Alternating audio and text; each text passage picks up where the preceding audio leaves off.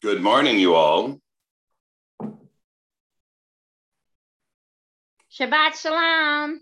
Shabbat Shalom. Shabbat Shalom. Ah, we begin to gather. Shabbat Shalom. Shabbat Shalom. Ah, good to see you all. Good to see you all. Boker Tov, as they say in the Ivrit. Dobre utre, dobre utre, kak по-русски язык. That's for you, Taras. Good to Thank see you. my friend. There we go. Hi. Oh, good morning. Good morning, you all. I have to admit, I'm running a little bit behind.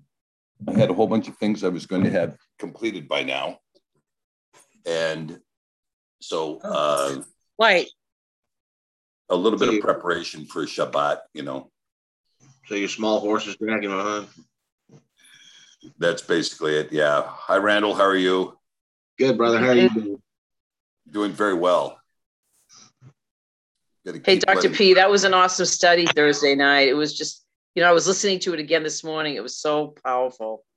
Oh, thank you so much, Oh. Yoshi. That is just good oh. to hear. Thank you. It was so uplifting, really. I mean, the things you were talking about, because you know, there's so many people that don't understand about the Echad of Yahuwah. They still think that, you know, when you look at Revelation, when you look up when it talks about then the Lamb takes the scroll from the Father, everybody still thinks, a lot of people still believe that there are three different, you know, persons in a sense. So maybe not those that set apart. They still think there's the Father that's actually going to take the scroll. You know, there's such confusion. I And know I'm the- just so we talked about this last night, Shoshi, and thank you for bringing it up because you know when we talk about that, the This is my picture. you know we had there is a very difficult uh, passage you know that we have set forth in uh, in the Sefer, and it was the very first thing uh, for which we were criticized. In fact, we were just pounded into the ground. The very first video ever made about uh, the very first video ever made about the Sefer was denouncing us as heretics and so forth. And it has to do with our what we believe is the correct translation of Philippians 2:11. And and we've I've spent a lot of time discussing this. We could talk a little bit about it this morning because I think it's a really good point. We talked about it last night at the, you know, we have our we have our home fellowship, right? Mhm. where it's very important for us to gather on Erev Shabbat and Mhm. to spend time together that's offline, not digital, you know. it's just just us coming together to um, uh, to share and to pray together and to also to, to share the word together and to share life together, really, which is what we do here today, right? Is to share life. Absolutely. Absolutely. And uh, so, as a consequence, so this morning, we're going to share life this morning because I'm going to sing a little bit of a praise song for us this morning. Yay. I was going to ask you to play the piano or something today. Well, it would be nice if I, if I, if I had the piano in the room, I would play it. But my Okay. piano's actually in the other room. But guess what I do have? Your Here's your guitar. guitar. I've got my 12 string here. Yes, yes. And uh, so this is actually, this song is actually from Fiddler on the Roof with a few modifications. Because, of course, uh, some of their lyrics, or shall we say, uh, the theology was, um, you know, a little bit too Broadway. yes. You look a little bit like Tevye there too with the beard. yeah, my I'll tell you, my kids used to think I was Reb Tevye. They used to just laugh their head off, you know, because I'd be screaming at him, We're staying at Uncle Aram's, we're staying at Uncle Aram's. The whole world has to know our business. You know?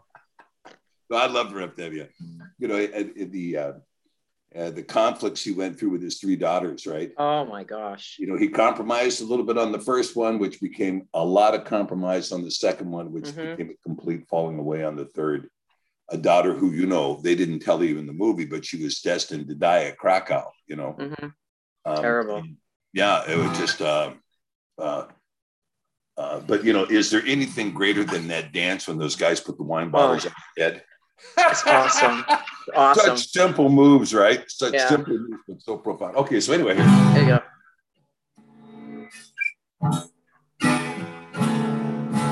May Yahweh protect and defend you. May He always shield you from shame. May you come to be in Yasharel shining.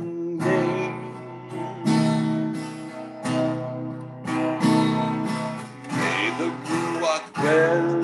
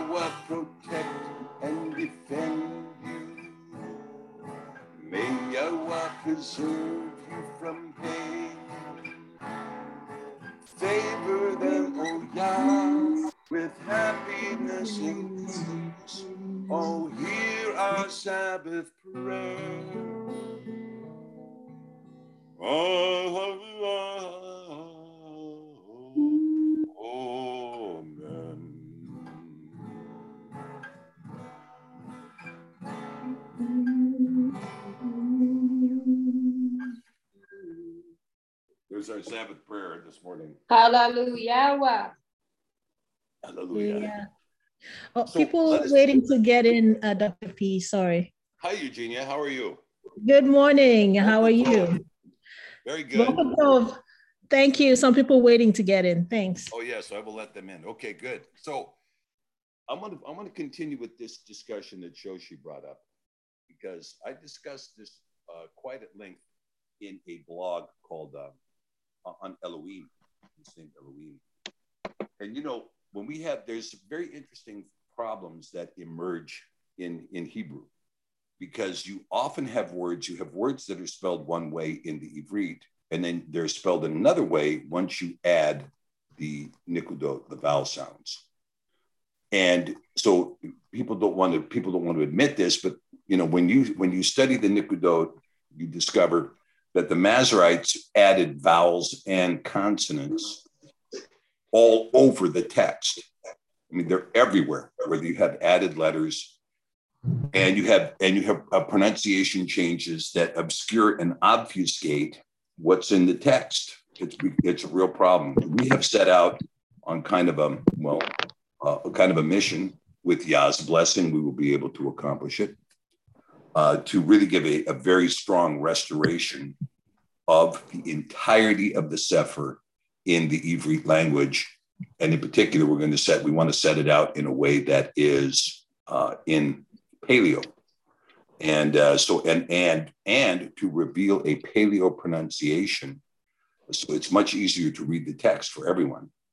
But here you have this problem with elohim. You know elohim appears in the very first verse of scripture Barashit bara elohim right et hashamayim ve'et haaretz the seven words of creation in the beginning elohim created the heavens and the earth or so it appears right because you have to remember that scripture is numbered writings. And a numbered writing is literally called a sefer. A numbered writing is a sefer. People think that sefer means book because that's the common modern Hebrew interpretation. But actually, the ancient interpretation is a numbered writing, such as a scroll. And in Ivrit, you number the verses Aleph, Beit, Gimel, Dalet, He, you know, you go down to the Aleph Beit to number the verses. So we know that Bereshith 1 1 would actually begin with Aleph, because this would be the very first verse. So it would be identified with an Aleph. Then you would have the bait for brashith. Okay. And, and I know I and when I get when I get too far into the Hebrew, guys, I hope you guys could, you know, feel free to ask questions about this, about the Hebrew. I know it's difficult, but I want to kind of go through this because if we have the Aleph at the very first opening of, of Genesis 1 1, then you see Brashith bara Elohim. So you have this idea of creation, bara, appears before the word Elohim. Now, if we if we construct this as in the beginning, the Aleph created Elohim and the heavens and the earth, well, that's a little bit different. But we're not going to take it from that point of view. We're going to take it from the point of view that we're discussing Elohim. But when you look at the word Elohim, you have this idea of this I am or IYM at the ending, which is a masculine plural, a masculine plural. So, for instance, if you were to say, um, if you were discussing any particular people group, you know, the Mazarim, the Mitzrayim, the Shofetim, you know, you're going to have this idea of plural at the end, the IYM, a masculine plural. But we know that the masculine plural does not always mean persons, masculine persons or males or a group of men. Like, let me give you an example. You have the IYM at the end of the word water, right? Mayim, Mayim. Well, we know when we look at water, I suppose it's always plural, right? Water is always plural. It's like deer. Deer is singular, deer is plural.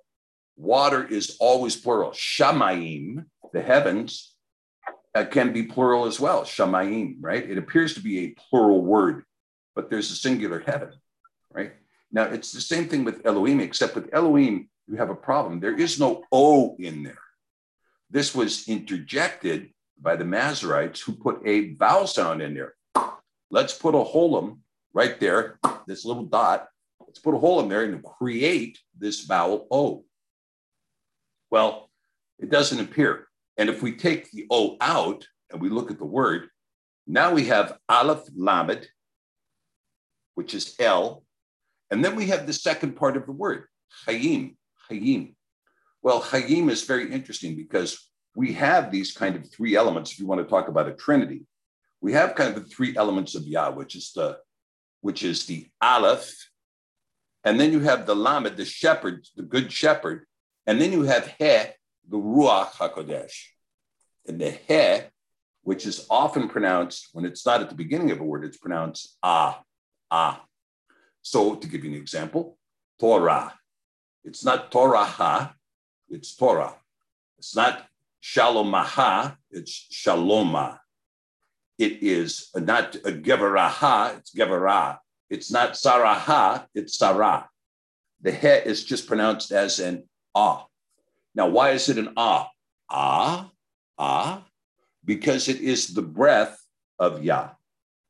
So when you look up the word ruach in the Hebrew, you'll see that it means breath or wind. And so when you see ruach hakodesh, the sacred breath, the sacred breath, it's the same thing in Greek. Because when the Greek, when you talk about the Holy Ghost, you're talking about the Hagia Pneuma, the Hagia Pneuma. Now, the Hagia Pneuma means what? Hagia, of course, means sacred. Pneuma is like pneumonia or pneumatic, right? A pneumatic tool is an air tool. Pneuma means wind or breath. So you have this sacred breath in Greek, and you have sacred breath in Ivrit, in Hebrew. They both mean the same thing. So, where did we get the idea of Holy Ghost? The idea of a ghost or a spirit is a Sumerian concept. It's a Sumerian concept. It is not an Ivrit or a Hebrew concept. It is a Sumerian concept. There is much of what we're going to find today when we get farther into our discussion.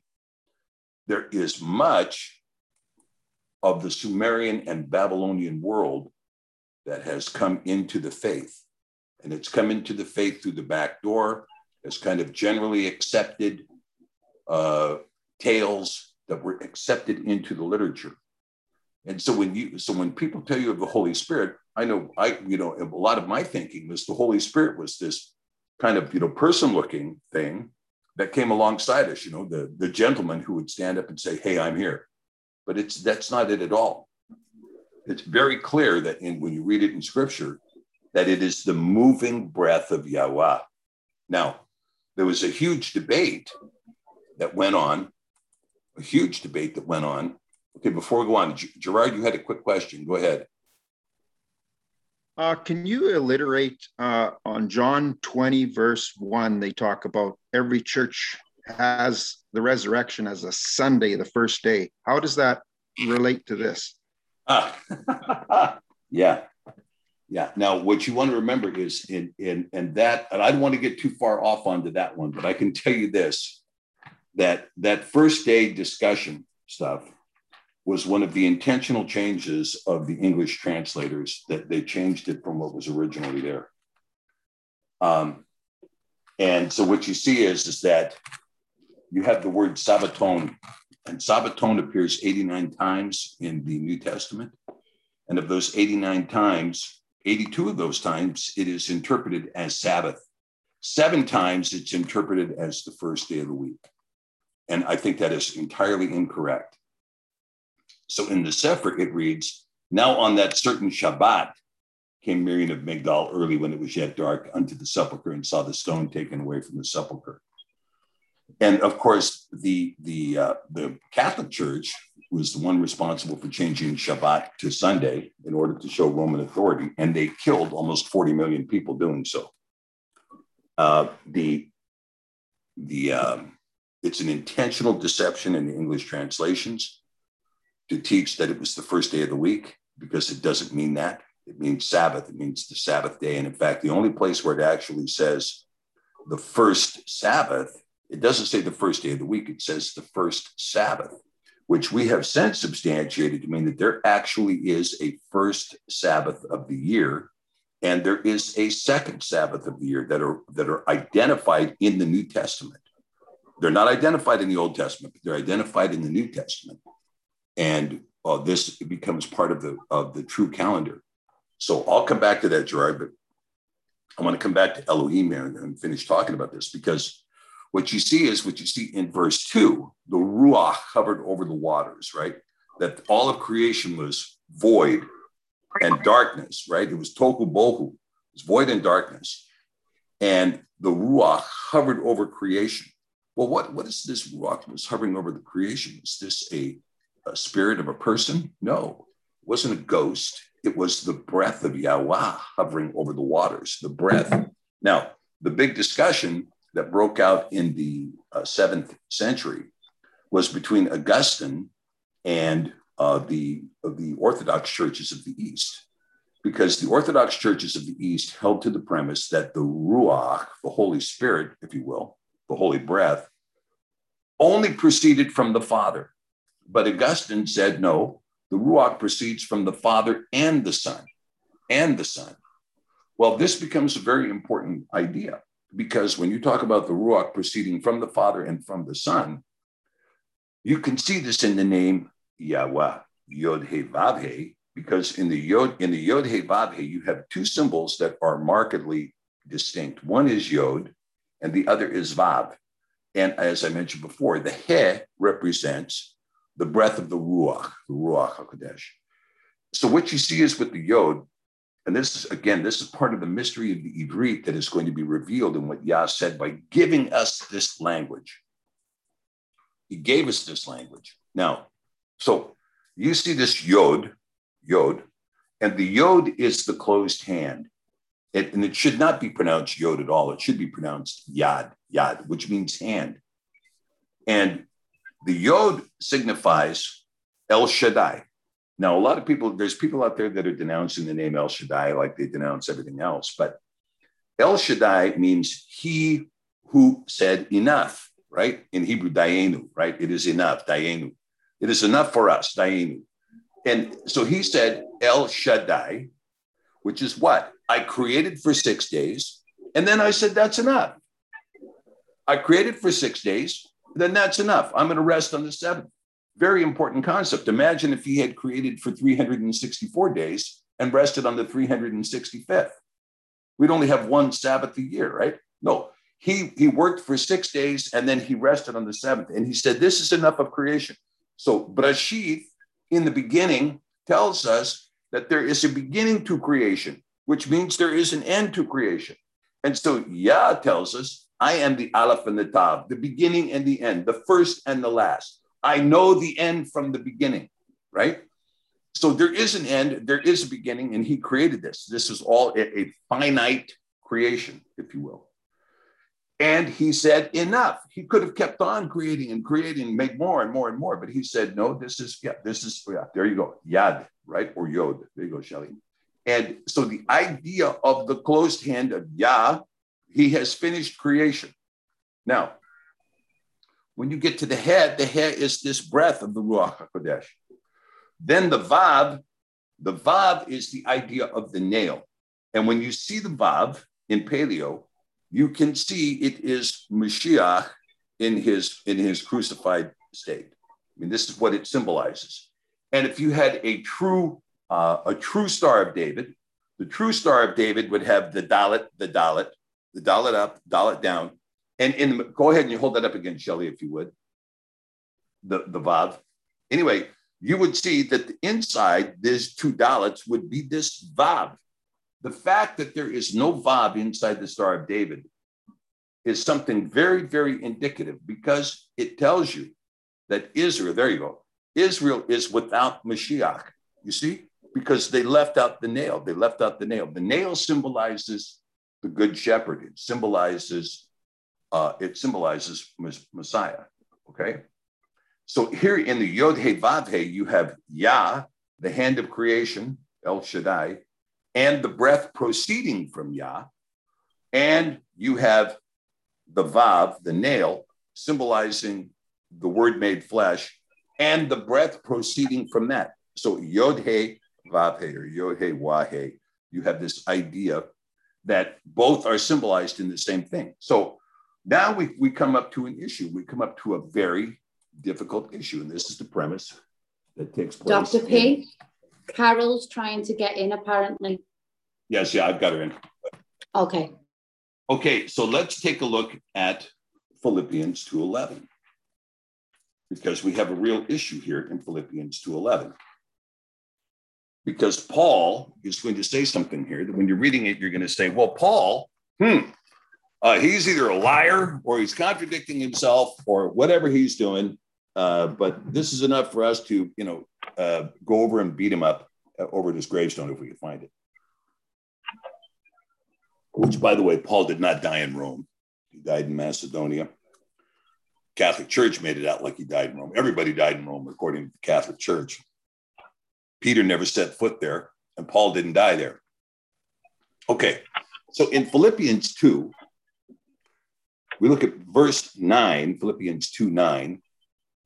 Wherefore, Yahweh also has highly exalted him and given him a name which is above every name, that at the name of Yahusha, every knee should bow of things in heaven and things in earth and things under the earth. Okay. All right. Now just hold on here a minute. I thought you said, didn't you just say back here in Romans 14, uh, Paul, that every knee should bow to the tongue, to the name of Yahweh?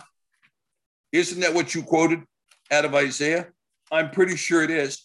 That's what you said. If we look at if we look at Romans 14, same writer, Paul, Romans 14, verse 11, right? Romans 14, verse 11.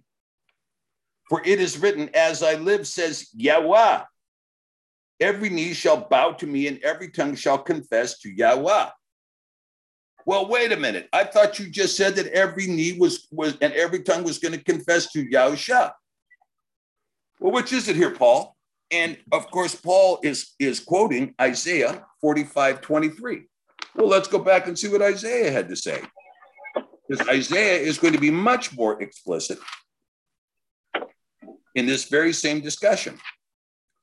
And Isaiah is going to say, what? Let's see, 45 23. He says,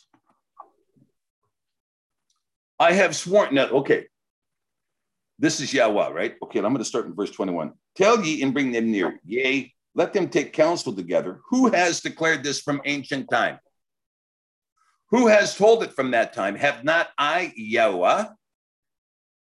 And there is no Elohim besides me, a just El and Savior. There is none beside me.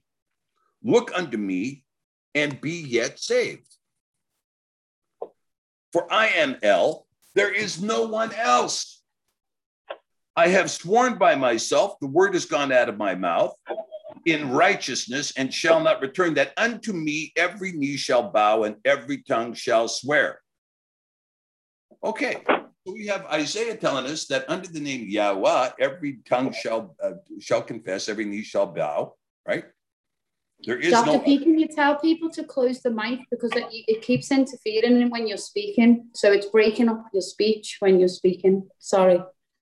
Yeah, I, I'm not quite sure who's not muted here. Let me look. Oh, okay, I got it. Okay, Jacqueline.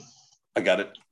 Okay, okay. So when you look at this passage in Philippians, and I lost my place here. Okay, here it is. So what's going on here? Well, what's going on here is there is only one explanation. There is only one explanation. And it is what is correctly said in the Greek, which is Philippians 2:11. And that every tongue should confess that Yahweh is Yahusha HaMashiach to the glory of Yah the Father. Now, this is where people get confused and where people take umbrage. But you have a very clear statement that's given over and over. No man has seen the Father and lived. Peter says, Yah is a consuming fire. Now, we talked about this last night, and I was explaining to the group. When you understand Yah in its essence, which is impossible to do, but we're going to try to get close, that Yah in its essence is an infinite consciousness occupying an infinite set of dimensions infinitely. Outside of creation, nothing is outside of Yah. Nothing. Yah is above, Yah is among, all of existence is within Yah, a consuming fire. But Yah said, and the great mystery of creation is what? I'm going to create something that is finite. It's going to have a beginning and it's going to have an end. And in that creation, I will make myself manifest that people might know who I am. So Mashiach says to them, I tell you the truth. If you have seen me, you have seen the Father, because this is all you will ever see. And so when you understand that all of creation that we see out here, all of creation, this is the right hand of the consuming fire, Yahweh, all of creation. All of creation is the right hand. This is why the Son of Man sits at glory at the right hand of the Father, because he sits in glory where? Above all of creation, because creation was made by him, for him, and of him. And most importantly, for him. So now when we begin to see Elohim, we begin to see this idea of this consuming fire, which is this infinite consciousness of Yah. And the question I asked last night to the fellowship was this Does Yah speak? Does he understand language? Does he hear? These are questions. And the answer is, of course, yes, he hears our every prayer. He hears our every petition. He knows our thoughts. He knows what is in our hearts, what is in our mind. He knows these things. He hears, he understands, and he speaks. And he speaks. And Mashiach says, What? For this reason I was born. For this reason I came to the earth to testify to the truth. All those who are of the truth hear my voice. Not see my face, hear my voice. So when we see this now, we begin to see that the, this great mystery that unfolded is that Yah would make himself known. He would make himself known to us, his children, who were created in his image, that we might be able to say, We have seen you, we know you, you have spoken to us, and you care about us. And we know this in this interpersonal relationship. So, John 1 1 tells us that this word, which word? This is a big question when you talk about in Greek, right? Logos. They say, oh, the Logos was made flesh and dwelt among us. What is this Logos? If you were going to translate that into Hebrew, would you use Omer? Would you use Davar? What would you use? What Hebrew word would you use to describe it? And I tell you that the word wasn't just a word, the word was Yahweh, that Yahweh was made flesh and dwelt among us. This was the word that was made flesh. It's just like the word that was breathed into our nostrils. The Neshama Hayim, this Neshama Hayim, Shem, was the word Yahweh that was breathed into the nostrils of Adam. And this breathing into the nostrils of Adam, this breath, and we talked about this last night too. You know, if somebody knocked you out, somebody punches you in the head, knocks you cold, you fall down on the floor. You're like, "Ugh," right? You're out cold. You can't think at all, yet you're still breathing. Why are you still breathing? Because the breath of Yahweh is in you. The very breath that was given to Adam is the breath that continues in you. That very breath continues in you. For as long as you are alive, it is the breath of Yahweh that is breathing in you. Your life begins when you take that first breath, when the doctor, you know, slaps your mom. Oh, I mean, slaps you on the back. You know, anyway, that's a joke. But when the doctor slaps you, this you begin that breath. That breath that you inhale is the very breath that was put in the nostrils of Adam. The very breath. That breath is eternal. Adam died. Hua died. Seth died. You know, Noah died. The list goes on and on and on. They all died. But you know what didn't die? The breath didn't die. The breath did not die. And so here we are created in Yah's image. We have Yahweh's name imprinted on our DNA, and we have his very breath in our nostrils and his heartbeat in our chest. This is his heartbeat. Where's your battery? You ever had to change your battery in your body? You ever had to go to, you know, to the Tesla station and hook up to see if you can keep going? No, your heart beats and it heart and it beats from a different place. And the different place it beats from is it beats from the, the literally the ruach, Yah's, you know, spirit, Yah's ruach next to you, breathing into you and putting a heartbeat into you. This is why you live in accordance with Yah's will. Now, when you go outside his will and you and you steal that breath from him, I'm going to keep your breath coming into my lungs, but I'm going to do wickedness with it. You see why this would offend Yah so greatly, so grievously? You're going to you're going to do wickedness. You're going to take on this this aura of evil. And you know, I mean, we have an intense evil going on with us right now, a very intense evil. It's just huge, the evil that is going on against us right now. And they've geared up again into round two for even more.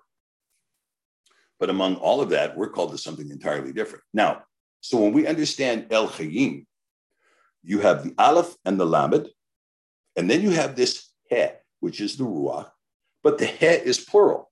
The He is plural. Well, how can the head be plural? Well, go to Isaiah 11. When you look at Isaiah 11, Isaiah is going, again is going to reveal something here that is worth knowing because when we talk about this idea of the stem of Yishai and a branch shall grow out of his root, right? Netzer, netzer shall grow out of the root of Yishai. This netzer, right, would come to be known as the branch. It's talked about in the book of Zechariah. I bring to you the branch, the netzer. So the netzer would also, also be called in the possessive you know, I am the branch, Netzari, Netzari. And so what you saw with the death of Mashiach, Pilate putting his name up on the cross and saying, you know, uh, here's Yahusha Hanetzari, right, from Nazareth, but also the branch, Yahusha Hanetzari, Yahusha the branch. Yahusha from Nazareth, Yahusha from Nazareth, but also meaning the branch. Yahusha HaNetzari, Vemelech, and king Ha-Yahudim of the Jews. The acronym Yahusha HaNetzari, Vemelech, Ha-Yahudim, Yod Vav But Isaiah is going to tell us, and there shall come forth a rod out of the stem of Yishai, and a branch shall grow out of his roots. And the Ruach Yahweh shall be upon him the Ruach Chokmah and the Ruach Bina and the Ruach Etza and the Ruach Gevra and the Ruach Da'at and the Ruach Yirah of Yahweh. Well, wait, hold it. Just hold up here a minute. Are you trying to tell me that there are seven spirits? No. But there are seven expressions of the breath of Yah. And these are these seven expressions, which is what? Yahweh himself in his essence, then the spirit of wisdom, the spirit of understanding, the spirit of counsel. What does Mashiach say? I tell you the truth. I'm going to go from here, but I will send a counselor. Remember, I will send a counselor. He's sending who? The Ruach Etzah to come to you who will guide you in, in spirit and truth. The Ruach Gebarah, strength, strength, the Ruach Da'at, or the spirit of knowledge, and Yirah, the fear of Yahweh. So when you see Yah saying to Noah, I'm going to cut a covenant with you that I am going to never flood the earth again. I'm going to set my bow in the heavens, that I will never flood the earth again. And he sets a bow in the heavens that has seven colors. Why? Because he used the word sheva. He swears unto him. And now, in, in the Sefer, now it says he swears seven oaths unto him.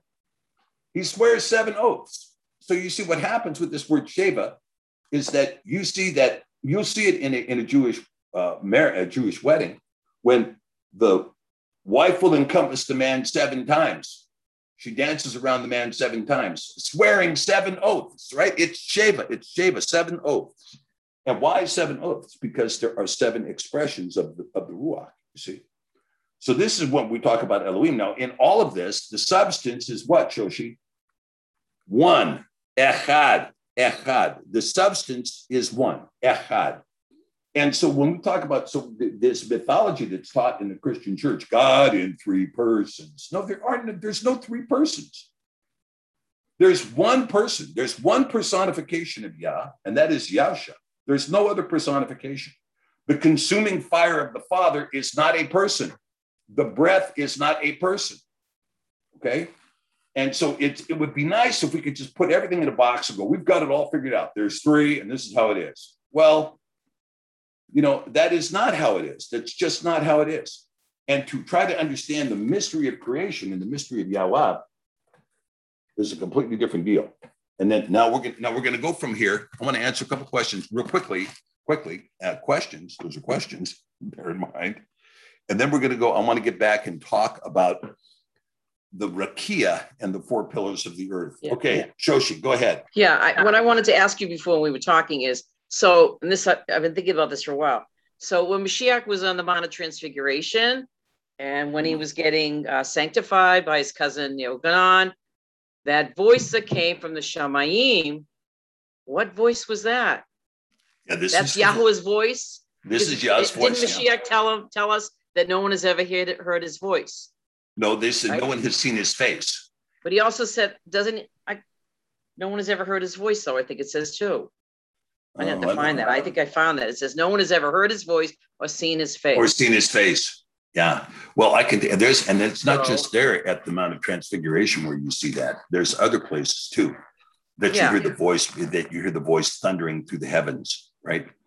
And it says So- that uh, this is my elect one, right? right. And in The fact, Yachid uh, one, right? yeah, yeah. Well, and, and this one, my elect one, you- when you hear that word, that's actually from the book of Enoch. That's from the book of Enoch, Right, calling right. us the elect. Anak, right? yeah.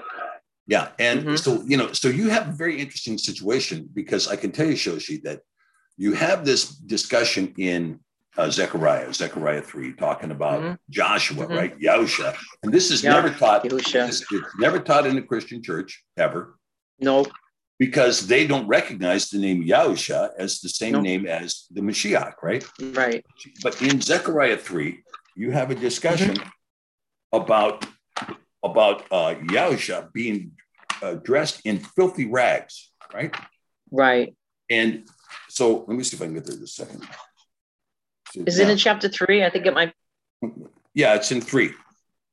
Chapter Okay. three. So it reads, and and he showed me at Yahusha, Oh, right. the high priest, the high priest, right? Mhm. Now we have all this discussion of Melchizedek Sadiq, you know, the high priest, the priest by oath, right? And he showed me at Yahusha, the high priest, standing before the angel of Yahweh, and Satan standing at his right hand to accuse him. Mhm. And Mhm. Yahweh said unto Satan, Yahweh rebuke you, O Satan, even Yahweh that has chosen Jerusalem, rebuke you.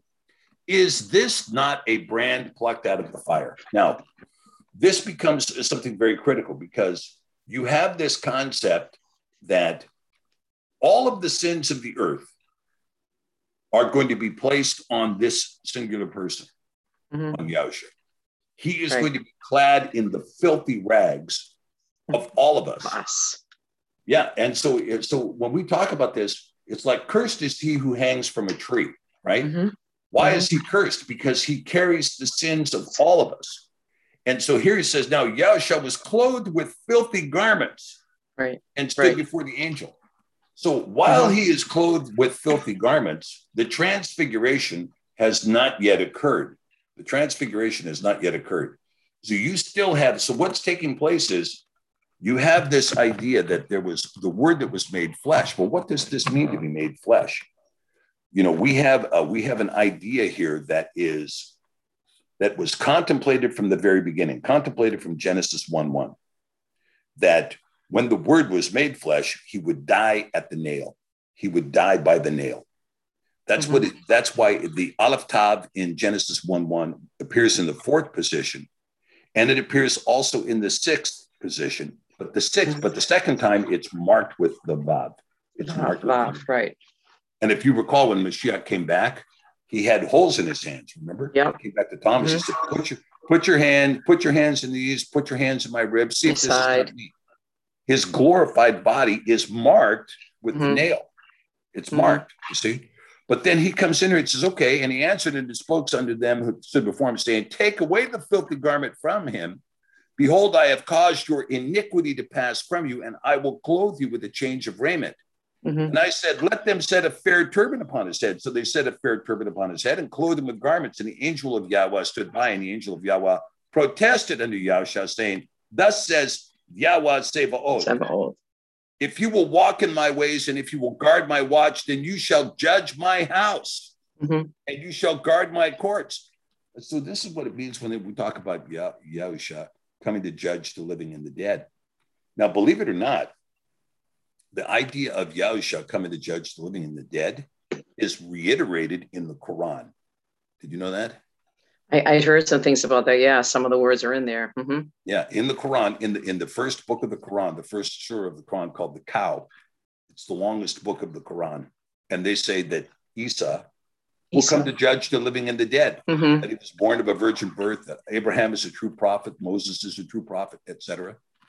But so you see what you talk about here when you're talking about the discussion of the Father, no man hearing the voice of the Father. You know uh, the the whole Right. idea of the book of trans, transfiguration, of the concept of transfiguration, which by the way took place at Mount Hermon, right? Mhm. hmm And they and they Right. call it uh, uh, what do they call it? Uh, uh, um, Caesarea. They call it. Um, hmm. Caesarea Caesarea Philippi. Philippi. Philippi. I've been there. Yeah. Caesarea Yeah, Philippi. Yeah, you've been up there. Yeah, I have been up there. It's amazing. and and you know and there's so much this is the very same place where Yaakov saw the the ladder you hmm know, angels descending and so forth hmm so many people believe that this is a true portal but at any rate when you're talking about hearing the voice of the father so who was speaking right was it Yahusha speaking in the heavens Mhm. and and speaking at the same time i mean you know who was it that came down to mount horeb who was it that spoke to them? yeah it was Yahusha Yahusha And in his pre-incarnate state. face to face right Mhm. because you cannot see the Father. So he spoke No. to them face to face, and he said, "If this is this, right?" And so you have so you have you've got some very interesting elements here, but they're elements that are the elements of salvation, ultimately of salvation, because the concept. You know, people say, "Well, there, you know, there's no human sacrifice for sin." Well, Yahusha wasn't a human sacrifice. Number one, he was not a human sacrifice. Number two, when you talk about, if you look at the covenant that was restored, the covenant was not restored in the shed blood of Mashiach. Mhm. The covenant was given in the wine and the bread, just as it was when Abraham approached Melchizedek at Salem. Right. There was a covenant given with the wine and the bread. And, and Mashiach says, This is a renewed covenant. I'm renewing this covenant hmm with the wine and the bread. This is my body. This is my blood, right? And this is something a very it's a very important clarification, right? Mhm. So when we see this now, we begin to see that Elohim, El Hayim is a better pronunciation. El Hayim is discussing this manifestation throughout creation. There's a doctrine back there that is called transubstantiation. Mhm.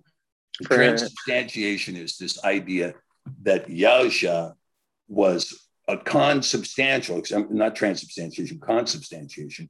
He was consubstantial at the time of creation. In other words, this is what John 1 says, right? He was with him in the beginning. Mhm. In the beginning was the word, the word was with Elohim, the word was Elohim. He was with Elohim in the beginning, right? This is this idea of what's called consubstantiation, that at all times, uh, Mashiach existed in the Mhm. idea of the Mhm. Father. And then when you hear the passage that no one knows the time, the, the date or the hour when heaven and earth shall pass away, but the Right. Father. Well, has it occurred to anybody that maybe heaven and earth won't pass away? this is why no man knows it but the Yeah. Father, because it's not going to happen. I mean, there's a whole bunch of things there, right? Yeah, they At always use that, Dr. P. They always use that script about saying that no man knows when he's going to, when Mashiach's coming, even though Mashiach tells us about the signs in the heaven and all that. They use that scripture to say, oh, no man knows when he's coming, when it's really what you're saying about heaven and earth passing away. It's about heaven and earth. passing exactly. away. They don't have it. They don't understand it. Just like Yeah. this whole concept of what you're teaching is a very powerful thing without the within the body, because a lot of people do not understand that. Like what remember what I said to you about where it says in Revelation, and then the lamb took the scroll out of the hand of the one that was sitting there, and everybody thinks that's the father sitting there giving it to Mashiach. They don't Yeah. understand about Yah, Yah being the consuming fire and he can't be seen, that Yahusha is the essence of all Yahusha is the essence in all of creation. He Everything. Sits, he sits on the throne of creation because that is the right hand of the Father. right, right, creation. right. And so let's talk. So let, let me let me grab a couple other questions real quick. Sure. Okay, but if you guys would hold it to questions right now, then we can get into later discussion later. Thanks, thanks, Shoshi. Chris, go ahead. You had you got a question, Yeah, hi, Doc. Chris? Okay, there's a lot of people asking about what, what's happening in South Africa. South Africa is fine. Just want to say that that's uh, we're okay. Um, there was Good some unrest. Yeah, there was some unrest, and um, it, it, uh, in my opinion, it's a failed coup uh, because of the corruption that's happening, etc., etc. But that's only my opinion. Uh, but they, they tried to disrupt the the, the, the, fuel line uh, from Durban to to uh, the main area, which is in uh, Johannesburg, Pretoria area. And then there was pockets of riots and so on. But you know what? Throughout everything, Yah's presence is amazing. Um, the people have realized that they don't need the government for their safety. They don't need the army for their safety. Um, they stood up and they did their own thing and it worked. And um, that is power, I think, you know, and, and it's just wonderful. It's wonderful to see how the communities came together. And uh, obviously, Yah's plan, he laughs at the plans of man. So, you know what? That's uh, that's I- a great report, Chris. That is a great report. And of course, you know, many of your friends here were worried about you, worried about what was happening in South Africa. You know, we get, you know, it's like saying, for instance, there's riots going on in Portland practically every night, Portland, Oregon. Yeah, yeah. And if you and if you focused on that, you think all of the United States was burning when really it's only just Portland. Exactly. Right. And and Yeah. Doc, uh, you know, I, I don't mean to brag. I don't mean to brag, but I got it. Somebody's got the millennial edition. Yeah, I yeah, got it this fantastic. I don't And know you got it there, Chris. We had to, we had to put that on an Through- oil through all this, through all this, I got it. And then something else that I got, which I've been wanting for a while, Oh, Shemaim. Shemaim. Yeah, yeah, yeah, yeah. and uh, I'm really blessed with this. Thank you very much. yeah I got that too. Yeah. I'll tell you, th- that point. book, Um, I do. I do have a question. Um, the question is, uh, the church today is looking for a revival. Some of them, some of them, they're looking for this revival that's supposedly happen or going to happen. I believe. Um, uh, well, I won't say what I believe, but the point is that uh, what do you think about that? And then, um, uh, you know, the, the revival in the end times. And then, obviously, I think that it's connected to the rapture theory. But if, I'd, I'd, I'd, I'd like your opinion on that. yeah, well, thank you, Chris. Well, I can tell you uh, again, we spoke about this a little bit last night too, and I'm going to go through it because this is a critical thing. I don't think we're in revival. I think we're in restoration. And there is a significant difference because revival tends to be let's revive, let's revive our emotions about being believers. You know, we'll all get kind of hyped up and we'll all say we're righteous. We'll go door to door, you know, do you know uh, the Messiah, you know? And this, and when they had the Welsh revival, this is what the Welsh revival was denoted by. It was a very emotional kind of event. And it was driven by some charismatic leaders. And then, of course, it fell apart. And as it began to erode, because the emotions wore off, as it began to erode, it eroded, eroded. And then you had this critical event where a mountain collapsed into an elementary school, taking out 260 children. And it was the only building that suffered from the collapse, right? It, it was like the mountain targeted that elementary school and went crushed and crushed it, killing 260 children. Well, that terminated the revival in Wales. I mean, it, it ended it. And until there is healing from that, it's going to be very difficult to restore people to the faith in, in that community in Wales. But restoration is a completely different animal. You see, restoration is about restoring the whole of the house of Israel, the whole of the house of Yasharel to the true commandments, to the true teaching, to the true covenant. You know, his his yoke is easy, his burden is light. And this is, you know, this is this is my favorite verse, and I know Taras knows this. You know,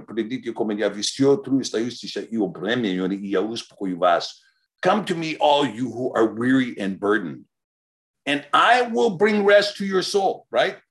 Take my yoke upon you and learn from me, for I am gentle and humble of heart. This is a, a very important scripture. And he says, My yoke is easy, my burden is light. This is so important in terms of this restoration because the house of Yasharel is not called to an emotional revival where we all stand around uh, singing and doing worship songs. We're called to restore our walk, our entire walk. We have to restore our way, our truth, and our life. And this restoration means that we go on to a, a, a true path of the way, which means, you know, it begins with Shabbat. It, it, it, it, it's marked by keeping of the feast. It's marked by knowing the true calendar. It's marked by setting yourself apart. And it's marked by adhering to and following the covenant of Yah, which are the 10 Devarim. When David says, let's, let's meditate upon the Torah, he's not talking about meditating upon what you should do if your bull accidentally, you know, tra- tramples somebody's goat. That's what he's talking about. He's talking about the Torah of Yah that was handwritten with this on the sapphires by Yahusha, who said, I'm going to write it out, who, who gave the Hebrew language from the first setting. I'm going to give you the language. I'm going to give you this paleo. I'm going to give you this understanding. I'm going to set this forth on sapphires. And suddenly we have something that erupts from, from nowhere, really. It's cut out of whole cloth, if you will, which is this covenant. Now, this covenant is the stuff that we are required to contemplate. And so we talk about this covenant. You think, okay, well, what does that mean? Well, you have this idea that Shoshi brought up. First of all, Yah, I, you know, I am Yahweh Elohim. This is the first concept. This is a precept. This is an understanding. You have to try. We, we we're sitting here today talking about what is this I am? Can we understand it? Right? The Yod, right? The Yod itself, or the Yad, I is the great I, the great I. You know, Yah himself. Yah, Yah, Yod, Hey, the two letters is Yah and the Ruach. You see, Yah, I, the original I, and the Ruach. I am. So he, at this point, you're talking about not just I, and, uh, an infinite existence, but I am. This is an existence that is in motion, that is doing now. I am is now doing. And when, you get to Yahweh, you're talking about I am he who breathes life. I am he who breathed the breath of my name into the nostrils of Adam. Uh, yeah, and then when you get to Yahusha, you see Yahusha, you have this idea that the Ruach proceeding out of out of Yahusha doesn't happen in his life. In his life, the Ruach is not proceeding from him. Instead, salvation is proceeding from him. Amen. Salvation is proceeding from him. Then what comes from there is then the Ruach proceeds from him. So he tells you, wait. When you know, he, he tells him after his ascension, look, you guys don't go anywhere. Just sit here in your room and, and keep your mouth shut and wait until the Ruach comes upon you, which, by the way, was only a mm-hmm. 10 day wait. It's only 10 days because he was ascended for 40 days, right? Yeah. Can I just, uh, can I just, sorry, one more, one more question. Uh, and, and sorry, um, sorry to everybody. Um, could it be that they made the calf because Yahweh taught them the Hebrew or rather the paleo or the, the, the, the alphabet, the alphabet, and then Alf Aleph comes first, right? The ox head. And then they say, no, no, no, we don't want to hear anything. Moses, you go. Right. Uh, I was thinking, you know, you know, isn't there some kind of like, oh no, listen, we've had enough. That's enough. The first letter, thank you. I'm, I'm done. I can't even handle anymore. And, and it brings me back to sometimes what we think, you know, is is we we we um, we hear we hear a, a trend, say um, scarlet, scarlet thread, the scarlet thread through the through the through the the Old Testament. Then you go with this and you run with the scarlet thread thing, but you don't really do any more research into it. So isn't it maybe the priests, oh, you know, Aaron and oh no, no, no, listen, we've had enough. You go and and we'll go back. And then they sort of anyway, look, Doc, you carry on. No, this is exactly right. This is exactly right, Chris. And this is the bigger this is the biggest problem really in in uh, Christianity today is that people don't want to take responsibility for what they are required to know and to consider. This is why David says, you know, you should be meditating upon this every day because it is up to you to know, not my, oh, my pastor said. No, it's not what your pastor said. You need to do the research. You need to be able to defend your faith. You need to understand it. You need to be able to dig in and find the truth. And when you do, guess what? This all of this is revealed to you.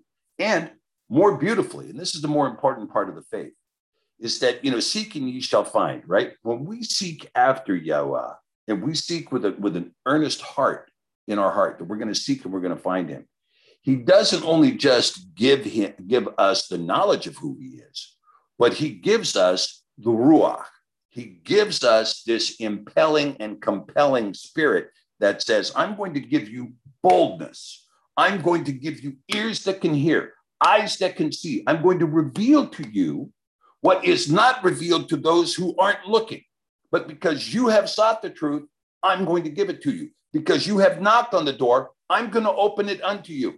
Because you have asked, you are going to receive.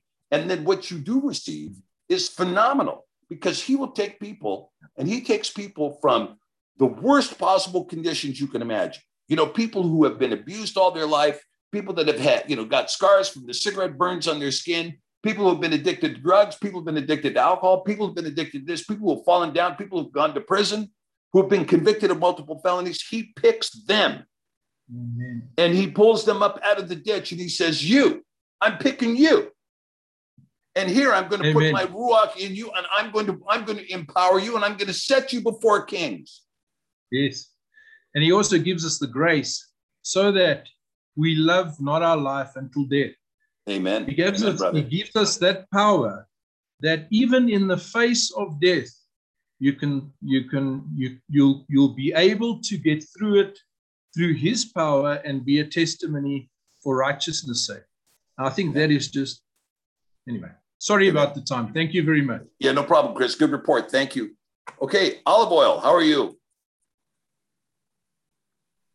Hey, I'm good. Thank you. How are you? Very good. I just found it interesting that when you were talking and you spoke about the word um, dabar and ama, which is used in both terms for his word. Now, obviously, you know, I studied the pictograph that he's anointed me since 2014 to do so. It's been my focus.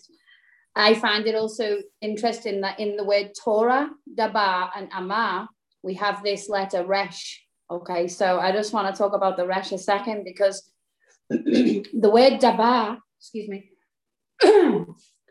with the resh, obviously it's a door, a house, and then a head. So that would be, you know, the entrance or exit in the thoughts. That's what dabar means. And I, when I look at it like this, it helps me to know what's actually being said there instead of just the word door, you know, or the word word. When I look at the word word in the pictures or the Hebrew, um, I see what it's saying in an image, if you like, of entrance, exit in the thoughts, because I believe everything is about the thoughts, because Messiah made that clear as well when he came and, you know, they say he done away with the Torah, but he didn't. He raised the bar and said, even if you think it, you're guilty. Mm. So, like, we're stuck there because we know what this is like. And this is where he's been uh, ministering to me because I had terrible thoughts. He's delivered me from them. I had perverse thoughts that I had no control over, and he ministered and ministered to me through his ruach. and he's pulled me out of the, the rubbish. Looking at the word amar also is very interesting because again, that has the resh in, and it, it basically, to me, when I look at it, it says strong leading shepherd proclaiming the water and the blood or any form of liquid, so could mean oil as well, in the head. So it's kind of like an anointing. This word amar can be like an anointing over the head of, of another form of his word being said. And then again, looking at the immersion uh, that is mentioned, I he must immerse you, Yahushai, in, in you must be immersed in ruach and fire. Now, I find these extremely interesting again because ruach again is a head, thoughts connected to a fence or a wall, which protects, which is the chet, you know, resh, uh, vav, chet, or wow, chet. Um, and then he says fire, which is the word ash, which is strong leading shepherd and set apart, you know, this fire, this consuming fire. Now, when they're together in your mind, I see a picture of when one's thoughts are there and gathered to bring them into the authority of Yahushua HaMashiach, as it's written in his word to do so. We take every thought captive, we arrest it, and we bring it into the authority of Yahushua HaMashiach via the Ruach HaKodesh. I see when we go through the Ruach HaKodesh, there's this fire there in our mind, constantly refining the thought process of, of every one of us. And I find it interesting that the word Torah, Dabar, Amar, and Ruach all show this same image of the thoughts of one's mind being purified. Okay, now let's now let's stop there for a second, Amy, because I think you, you brought up. I want to try to summarize some of the points that you made here that I think are uh, that are vital when you talk about you know uh, baptism by ruach and by fire. You know, and talking about Yah being a consuming fire, right?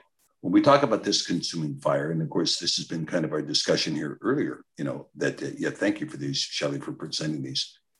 Is that we're seeing that uh, the Father is a consuming fire. That is to say, if we take it as the fire in the mind, right, the refiner's fire, refiner's fire, you know, my heart's one desire, right? That this refining fire is, in fact, a refinement in the mind. And I've, you know, I've talked about this before. It's what they call Einstein's quandary, which is that Einstein, you know, wanted to talk about uh, energy and matter, right? So we get this equation that energy is equal to matter times a constant squared. Okay, great. Thanks, Einstein. But he had to admit that we have energy and we have matter, but we have left something out. And, and so I use, use the exercise generally where I, where I tell people, okay, well, look, let's do this. Get out a pencil and paper and let's draw down uh, the essence of life. Go ahead and draw that. What shape is it? What color is it? What texture is it? Let's draw the essence of meaning. Let's draw truth. What does truth look like? Can we, what shape is it? What color is it? Right? It has no color, it has no shape. Meaning has no shape, truth has no shape, life has no shape because it doesn't exist in the material world. Well, if life and truth and meaning don't exist in the material world, what means more than life and truth and meaning? But it doesn't exist in the material world. So Einstein had to admit that there is something else outside of energy and matter. And that something else is, of course, the consciousness of Yah, the mind of Yah. And in this consciousness, we see, I asked the question earlier Does Yah speak? Does Yah hear? And I think all of us here believe that he speaks and he hears. He knows our every thought, he knows our every word. Mashiach is the one who said it. By your words you shall be justified, by your words you shall be condemned but you shall be judged by every word that comes out of your mouth. Why? Because he speaks and he hears. And the speaking creates a reality in a non material world. It creates a superstructure, it creates a skyscraper, it creates a building, a warehouse of that is your speech that is integrated into this non-material world. And so we talk about this non-material world. This is this world of consciousness. And this is the world where the refiner's fire is in fact working and purging the dross. you know, one of the guys at the fellowship last night said, Yeah, I've been wondering, I, you know, I've been watching Yah kind of purge the dross from me. And he says, I'm wondering if there's any silver left, you know, because am I all dross, you know? I, I said, Yeah, you walk into the thing thinking that you're a double-edged broadsword, and you come out finding that you're just a French foil, right? so much dross gets chipped away, right? But you know, but the thing is, this is the refiner's fire, the refiner's fire. And so we talk about this ruach, but but you can't leave out such an important part of anybody who is a student of scripture. That this ruach hakodesh is an important part of this because this is the impetus of life. This is the impetus of Yah's life. He breathes it into you, and when it is carefully aligned with His purpose, He empowers you. He empowers you to boldness. He empowers you to strength. He empowers you to be able to say, I do not love my life unto death. I'm willing to give my life for my testimony of Yahushua HaMashiach. It is more important to be a witness than it is to be correct. This is, I mean, the, the testimony of being a witness, this idea of being a witness. Anyway, I'll come back to this. All right. Uh, Kobe, did you you wanted to add something in here? Hey, how you doing? Good, Kobe. How are you? I'm good. Um, I just have a question. Um, this it's about the Ruach Hakodesh. Like, so people who are like Pentecost, they um, they're always speaking in tongues and around a whole bunch of people who don't understand what they're saying. That's error. That's error. Yeah, the scripture says only like two or three people because a new person would think that you're nuts and leave, right? Yeah, especially like if you're that. rolling around on the floor doing it. Yeah. That's it. That's all I was curious about. Yeah, I got to tell you, Kobe. You know, I've been in many Pentecostal churches. I love the Pentecostals, but they have they have a propensity to get very carried away.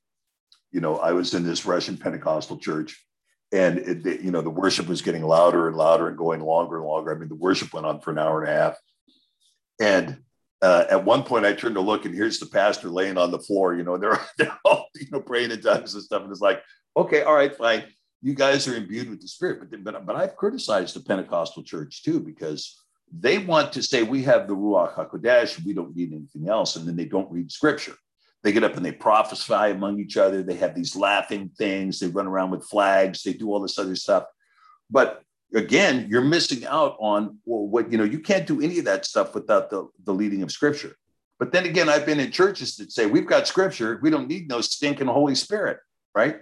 I've seen that too. And because people don't want to be uh, associated with this idea of praying in tongues and so forth. But praying in tongues, Paul talks about this very carefully. He said, look, if you're going to pray in tongues, you need to do it with an interpreter and don't do it in public. Right. Right. Right. And and and he says, because you don't edify anybody by doing that. You don't edify anybody. But the blessings of the Ruach, you have to remember when you look at this, at this, uh, the Great Commission, when you look at what Yahshua said, he told those, he told his disciples, look, don't you go anywhere. You guys didn't have enough guts to show up at the crucifixion. You didn't even stay with me in Gethsemane. You all took off. You all ran away. The only people that showed up were the women. Where were you, Peter, Mr. Tough Guy? Well, I was I was busy denying you. Right? That's what he said. Well, so Mashiach comes to him and says, okay, look, you guys don't go anywhere. Just stay here in Jerusalem and wait. And wait until the Ruach comes upon you. Then go to Samaria. Then go to the ends of the earth and preach what I have told you to do. So the Ruach is not about praying in tongues. The Ruach is about empowering you with boldness. And you know, and you have to remember that with the Ruach within you, you know, it, it- the Ruach is perfect. It's not like it's it's full of error. The Ruach is perfect. We're full of error.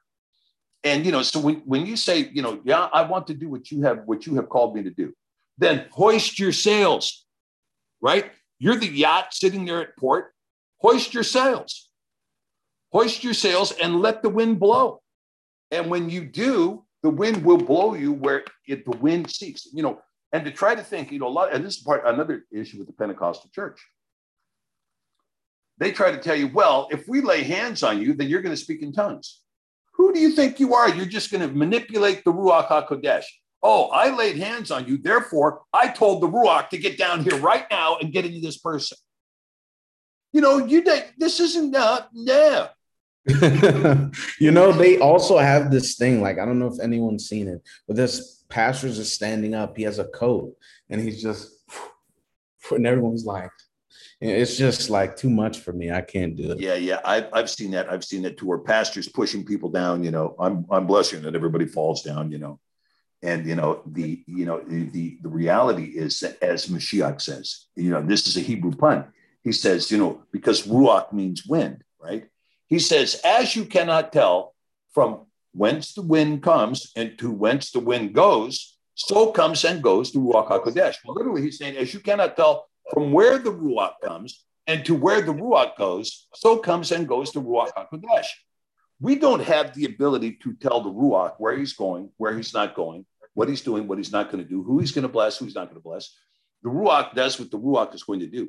But seek and you shall find, ask and you shall receive, knock and the door shall be opened unto you. Because his blessing is here for us to, to acquire. And when we seek it and we find it, it's not about praying in tongues. You don't know what your ministry is going to be under the Ruach. You don't know. Now, I was talking about it last night. I said, look, there's only a few of us in this room. But if the Ruach came upon us and said, okay, here's the map, I, this is my purpose for you guys, you would see a group of dots of the people in the room and lines going in every direction. And they may not even cross at all. And we're in the same room together because the Ruach intends us to different things, to different purposes, to different accomplishments in the kingdom for me, my greatest fear is that he will take away from me the purpose that he has given to me. He said, I'm going to give you this purpose. And I, I mean, I could tell you, we were talking about this again. You know, I was sharing with him last night. There was a time when I thought we were going to lose the ministry of the Cepher. You know, I mean, the business was closing, we were folding, we had everything was dying. And I looked at the team and I said, you know, we're, we're not going to be able to publish another book. We're, we're done. We're, we're finished. It's, it's over. And Yah came to me and he told me, he said, in, in my hour of despair, he says, Look, you either publish it or I'll find someone else who will. That's what he said. And he said it outright to me. And I realized then, you know, when he calls you to his purpose, the, my greatest fear is that he would take the purpose he had intended for me and to say, You didn't live up to it. I'm giving it to someone else. You know, and he calls us into, you know, pray for the workers in the harvest field. Pray for the workers in the harvest field. This is what we're called to do. And I don't know who it is, what, what your purpose is, Kobe. I know you're a real blessing here. You know, we love you. And, you know, I just think uh, he's got a, a, tremendous purpose for you there in Maryland. Uh, I don't know what it is, but you know what it is. Yah is calling you. And, uh, you know, and so, uh, so just let that be so. And, you know, and this, and not, it's not about praying in tongues it's about the bowl. I mean, I can tell you when the Ruach came upon me, he did it on his own will. Nobody baptized me in the Ruach HaKodesh. The Ruach baptized me in the Ruach HaKodesh. He said, I'm going to come upon you because you have obeyed my voice. When I called you, I am going to come upon you. And so he did. And so, boom, I was on cloud nine for a year and a half. I mean, literally on cloud nine. I could not believe what was going on. And in the middle of that year and a half, he purged me you know, he says, okay, now we got to clean the dross off you because you're just loaded with the stuff. And it was a 22 month purge of me losing 80% of my income for 22 months in a row. And, and it was a 22 month trial because he wanted me to remember 22 months. And he purged me from this stuff. But um, so on one hand, here I am being blessed by the Ruach. He's just empowered me and it's just going, my fear of flying. I used to be afraid to fly because I had so many friends die in plane wrecks. Like, I'm not getting on one of those. And now the next thing I know, I'm flying on some unidentified aircraft out of Moscow into some ridiculous Russian airport. You know, it was like, yeah, let's do it, you know, because he took away all that fear. He took it away and he, and he gave me the boldness to be able to say where I was afraid to say before, he gave me the boldness to say. So don't, don't identify, you know, don't, don't let people uh, put the ruach in a box and say this is what it means to be to be indwelt with the ruach. It's much more than that, much more than that, and it's a wonderful thing. Okay, thanks, Kobe. Thank you, Tate. Hi, Dr. P. Hey, Tate. How are you? I'm good. How are you? Good. My question is uh, in terms of Sabbath keeping. I was wondering what your thoughts are in terms of traveling during the Sabbath, and I was wondering if there was any scriptural basis for Yahusha himself uh, traveling on the Sabbath. I didn't know if when he was moving through the barley fields with his disciples and eating the crop, if that would be considered traveling or not, and how that would compare to the uh, directions to stay within your property during the Sabbath. Yeah, yeah. Well, I mean, you know, when you talk about, yeah, thank you, Tate. Uh, uh, when you talk about keeping Shabbat, you know, Shabbat is a whole series of things. And there are people who want to um, come to you and tell you, you know, look, you know, if you if you take the passage, "Thou shalt do no servile work," and you take it to its farthest extreme, well, you know, you should just put yourself in a coma, you know, on Friday night, and uh, and hit yourself up on a respirator because even inhaling could be considered, you know, servile work. So you know you, these new, and so if the rabbis would come in and say, well, "We're going to put a line here. You know, you can do this much, and you can't do that much, right?" Uh, well, that's the rabbi's take on it. And Mashiach said, no, no, no, no, no, no, no. The Shabbat is for man. It, it's not, man is not made for the dictate of the Shabbat. The Shabbat is made for man. And the Shabbat is given for us to rest and to praise Yah. The Jubilee sums it up very well. Eat, drink, and bless Yahweh. That's a very good summary of, of what Shabbat is. And, you know, and during Shabbat, this is a moment for you to not do your business. Don't do your business, do Yah's business. Take the time to be in the Ruach. Take the time to be in Yah. Take the time to meditate on His Word. Take the time to gather in fellowship uh, among other believers. You know, and so I, I, saw some guys. We were walking in Jerusalem, and there was some Orthodox guys that were walking along with us. And so I wanted to ask them some questions about the Torah. You know, so I kind of you know caught up to them. Was like, well, what do you guys think about this? What do you think about that? Well, they were absolutely embarrassed and they took off like bolts of lightning because they were exceeding the distance for a Torah for a Sabbath day walk to get to their synagogue, you know. And that kind of stuff I think is nonsense. And I think what Mashiach tells us is, and this is what when you look at that passage when they were eating the barley in the field, that passage is very, it's a very interesting passage because he talks about on the second Sabbath, right? Deuteroproto is the word there in the Greek, the second Sabbath. What do you mean the second Sabbath? What are you talking about? Well, that means there's a first Sabbath. And this is never taught again because of the construct of the of the Catholic Church trying to obfuscate the fact that the Sabbath was the seventh day. There's a first Sabbath of the year. Paul talks about it in First Corinthians, Romans, no, Romans 16, 2. You have this idea of a first Sabbath on the first Sabbath of the year, not of the month, the first Sabbath of the year. And this is a Sabbath that begins the counting of the Omer following Matzah, this first Sabbath. And in the second Sabbath, you have this reiteration that this is going to be uh, associated with Matzah. Why? Because they're eating the heads of grain, they're eating the barley heads of grain in the barley field. It gives you a very clear indication of what time of the year it was that they were doing this. But Mashiach is basically saying, and the rules that say, well, you can't spit into the, you can't spit into dirt and make mud, right? And he does this on the Sabbath. He spits into the dirt and makes mud and puts it on the blind man's eyes and said, now there you can see. He did, he did that. And he did it on the Sabbath day. And he said, now go to the synagogue and tell them that's what I did. And by the way, walk to the synagogue, which is farther than a permitted Sabbath day's walk. Go down there, walk, and tell them what I did, and then come on back and see me, and then walk it again, right? Because what he what is he telling you? He's telling you that when you talk about the regulations of the Shabbat, Yahweh rested on the seventh day. It is up to us to rest on the seventh day. You know, I can tell you there's there's some things that you can do that if you really want to increase your rest. You know, one thing you can do is shut your cell phone off, right? You'd be surprised how much rest that alone will give you. shut that monster off for a little bit. And uh, there's some things that you, you know, and, and in terms of and in terms of blessing one another and blessing Yah with your study of, of the word, studying scripture, this is also something important to do on Shabbat. And so when you talk about people traveling and traveling to and fro, I mean, it depends on what you're doing. I suppose if you're driving in LA on the freeways, you're not getting any rest. But my guess is if you're driving on the back roads in Idaho, you're seeing some beauty and you're seeing some things that would be quite restful and quite relaxing.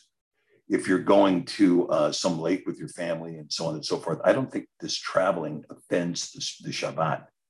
If you're going from one conference to another so that you can move some real estate, that offends the Sabbath. That offends the Sabbath. So, it kind of a kind of a general rule is don't buy and sell on the Sabbath, and don't do your business on the Sabbath. Don't do your business on the Sabbath. Instead, spend the time with Yah, in however you can do that. The rest of the stuff is incidental. It, it, it doesn't matter. It doesn't offend the Shabbat. Um, you know, it, it just doesn't offend the Shabbat. It is lawful to do well on the Sabbath. And that means a lot of things, you know. But don't do your work, don't buy and sell, eat, drink, and bless Yahweh. Okay. Thanks, Tate. Okay. Thank you very much, Dr. Pidgeon. You bet. I'm glad to hear from you. Warrior for him. Go ahead. Warrior for him. Hear me now. There you are. Hey, Dr. B, how you doing? Well, I can hardly hear you. Okay, can you hear me now? I can hear you now. You must You be working for now. Verizon now. Maybe you're working for T-Mobile now. yeah, exactly, exactly. Um, I had uh, a question for you. First of all, I wanted to make a comment. You know, they were talking about um, Yah being a consuming fire and that no man can see Yah, but uh, Yahusha clearly told the disciples that if you've seen me, you've seen the Father. So basically, we've seen the Father. yeah, there you go. We've seen as much of the Father as we need to see. exactly so anyways my question to you was i was reading uh well actually you talked about it not last week but the week before you said that when we say uh E- Eauwa's name it is the a-e-i-o-u the vowel sounds or Yeah, E A U A. Mhm, okay so it's the vowel sounds in hebrew correct Right. Okay. So my question to you, I know you're probably going to think this is silly, but when we say Yahusha's name, we're saying part of Yahweh's name. Am I correct? That's And correct. say it. Would we say it in that way? That's correct. Okay. And also, when we say Yah, like you just say Yah, wouldn't we? Wouldn't we have to say Yah? Is that Yeah. how we would say it? Is that would, Yeah. would that be correct or no? Yeah, that's correct. But I mean, it's like in Italian, you know, you have this idea of I, io, io, but it's Uh-huh. oftentimes just pronounced yo, yo, yo. Okay. Okay. It's, it's the same thing Okay. with yeah, yeah, yeah. Okay. yeah. I, I just wanted to know that, and I and I wanted to tell you. I thought I thought my husband and I were talking about. And I told him I said, "Look, I said, so you say anything in in Hebrew, well, really in any any language, when you use those vowel sounds, you're you're saying part of His name. I mean, it just makes sense, you know." Yeah, and the thing is, we again we talked about this. You know, this passage out of John in John 17, when Yahusha says, "I have declared your name unto them, and will declare it, that the love of you that is in me might be in them." This is such a big deal. I mean, you know, when you when you say when you want to go to somebody and and you know share something with them, share the name. Share the name. You know, instead of saying, "Oh, you know, hey, look, my pastor said you need to come down to our church and give an altar call so we can baptize you. Instead of saying that, just ask somebody, hmm, I noticed that you, you know, you've made reference to the Lord. And did you know that the Lord really isn't the word that appears there at all in scripture? That his real name is Yahweh. You know, I shared with, with a friend of mine, and she was kind of a beginning believer, if you will. And I said, Well, do you want to know the real name? And she says, Yeah, I do want to know the real name. And I said, Okay, well, let me tell you. So I don't think I can pronounce it because I can't pronounce Hebrew. I said, Yes, you can. It's just E A U A. And I said, But don't distinguish between the vowel sounds. Take out the little hyphen and just say it as one flowing sound. And she turned to me and she, she looked at me and she said, You mean like E A U A? And when she said it, it almost blew me over. It just almost blew me over. It was so profound her being able to pronounce the name for the first time, you know. And there's been times when I've gone into congregations when I have three minutes to preach. You know, three minutes is not very long. And I just impart on them. I said, well, okay, well, look, I'm not going to tell you anything else. I'm just going to tell you the name so that you know. I got up in front of a group of Christian pastors once, and it was pretty funny. They didn't think it was funny, but I did.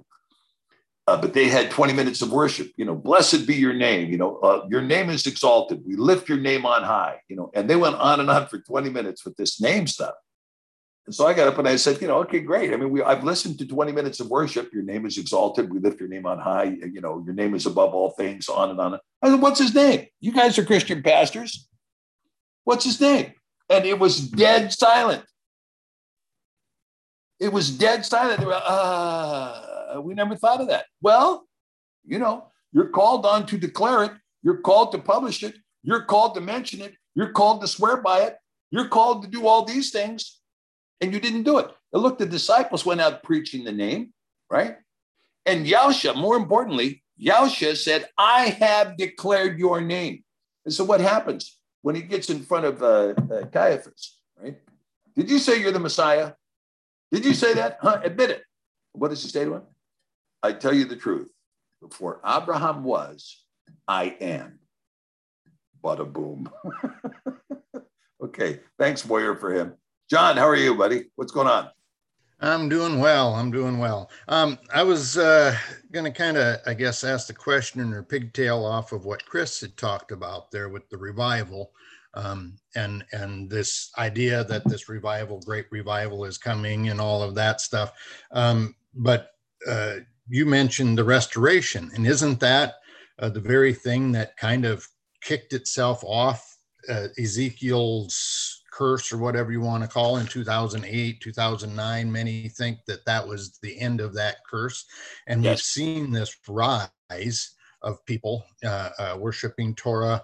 This really, this is the the restoration that's going on, and yet those people want to call us the heretics right? They want to bring us into that uh, idea that uh, uh, well, we're we're leaving the Christian church, so to speak, or Christendom, and uh, because they want to keep us bound in that same idea of Marcion and Constantine and Augustine, that second and third century heresy that that actually took away what what we are now seeing again. So yeah, isn't that so really true. what's kind of going on? Yeah, that's so true, John. I mean, you know, this is a very important point you're bringing up because, you know, when you talk about the prophecy, which is Ezekiel 4 5, and where Ezekiel is told, okay, you go and you lie on your side for 390 days uh, for the house of Yasharel. And each day equal to a year. So that's 390 years. And then you get to Leviticus 26, verses 27, 28, where it says, if you have not repented, then I will increase the days of your iniquity sevenfold. And so that took us from 722 BC, when with the with the collapse of the Northern Empire, all the way to the year 2008, when this iniquity was was held against the house of Yasharel, and the blindness and the dispersion and everything else. And then suddenly the veil is gone. And when the veil is gone, we you heard trumpet sounds in the heavens all over the earth. Mm-hmm. The shofars were blowing all over the earth and the angels were saying, Now come back to me, my people, come back to me, Yasharel. And when, and of course, when we when we published the name Yahweh, we weren't the only ones who published it, but when the name of Yahweh was being revealed, guess what? The 10 tribes were instantly found. The tribes were instantly found because they had preserved the name all over the earth. They didn't know it, but all they knew was this is the name that we use. And they preserved it. And now the 10 tribes are being found. So not only were the tribes being found, but the covenant was also being found. The covenant was being found, just like Josiah found the books and he went back and he would look at this, you know, and he was reading them and he's going, this stuff has got to go. The Ashtaroth poles have to go, right? The Ashtaroth poles, right? The Ashtaroth, the, the, another name for the goddess Ashtaroth was also Byblos. Byblos was another name for Ashtaroth, which was the name used to to identify a collection of writings that the Romans called the Bible. Mm-hmm. And they did it to co opt the Greek supremacy at the time over ideology. And named after this Byblos, right? But the Asherah poles had to go. But what we don't know is, and what we didn't know for many, many years, is that the head of the serpent is in Rome. Now, I mean, I have to tell you, I look at this now when I think about it. The serpent that has been worshiped all over the world, whether it's the NHS in the UK or it's the healthcare system in Canada and Australia, South Africa, whether it's the uh, American Medical Association, it's all identified by the serpent on the pole, all of it. It's identified by the serpent on the pole, the same serpent that is found in, in the groin area of the Baphomet, the same serpent. Now, if we worship the serpent for all these years, don't you think that at some point that serpent is going to turn around and bite you? Yeah. And that's exactly what's going on right now is that the two fangs of the serpent, the double jab, the two fangs of the serpent now, and the serpent is turning, and the serpent in, has turned and intends to bite every single human being. Now, when I thought about that this morning, I'm thinking about this and I'm going, okay, this is weighing heavily on my spirit. What can I do? I want to be able to, uh, what can I do? I want to be able to think that Yah has a method for this. Well, he does have a method. On one hand, I need to prepare to be a martyr uh, unto Yah. I need to be willing to give my testimony unto death. Mm-hmm. And I just have to be able, I need to be prepared to do that. You know, we were talking about it last night. We were, we were laughing really hard about this, you know. It was like, here you are in the, in the FEMA camp, you're about to go to death, and you look at the FEMA guard and you say, Hey, have you heard that one about the FEMA guard and the talking dog? You know, you're telling him a joke as you're walking down the thing, right? And the thing is, is that, you know, I don't know about telling jokes like that, but I can tell you that with Yahusha, the thing that will disturb them more than anything is for us to walk to our death in great joy mm-hmm. and say, you know, something. I mean, you know, you guys were doing okay until you decided to kill me this way because now I'm coming back. And by the way, I'll be looking for you. I'll be looking for you when I come back. I'll be looking for you and it, but in the meantime, you know, in the meantime, we see that our testimony must be perfected in Yosha. It must be perfected. You know, it was his testimony that was perfected before Yah. And we need to have a similar testimony that is perfected before Yah. Not that we're perfect people, but that our testimony is what Yahweh lives. Our testimony, and what is this gospel message that we bring? That the Ruach Yahweh has anointed us to preach the good news to the poor. He's anointed us to preach this good news and to go out and tell people, hey, guess what? He's going to give us a garment of praise and oil of gladness for our mourning. All of this is what is going to come upon us. And so let us be let us be joyful in Yah and let us move ahead with this kind of thing. Yeah. And you know, um, uh, John, I'll tell you this as we as we look into these times now, right? And we talk about revival and restoration, the house of Israel was called back, and we're called what? We're called to keep His covenant. If you look at what our command is, what was the call that's being restored? It's at the end of Revelation uh, 12, because this is who Satan is going to come after. He'd come after those who have the testimony of Yahusha and who are keeping the commandments.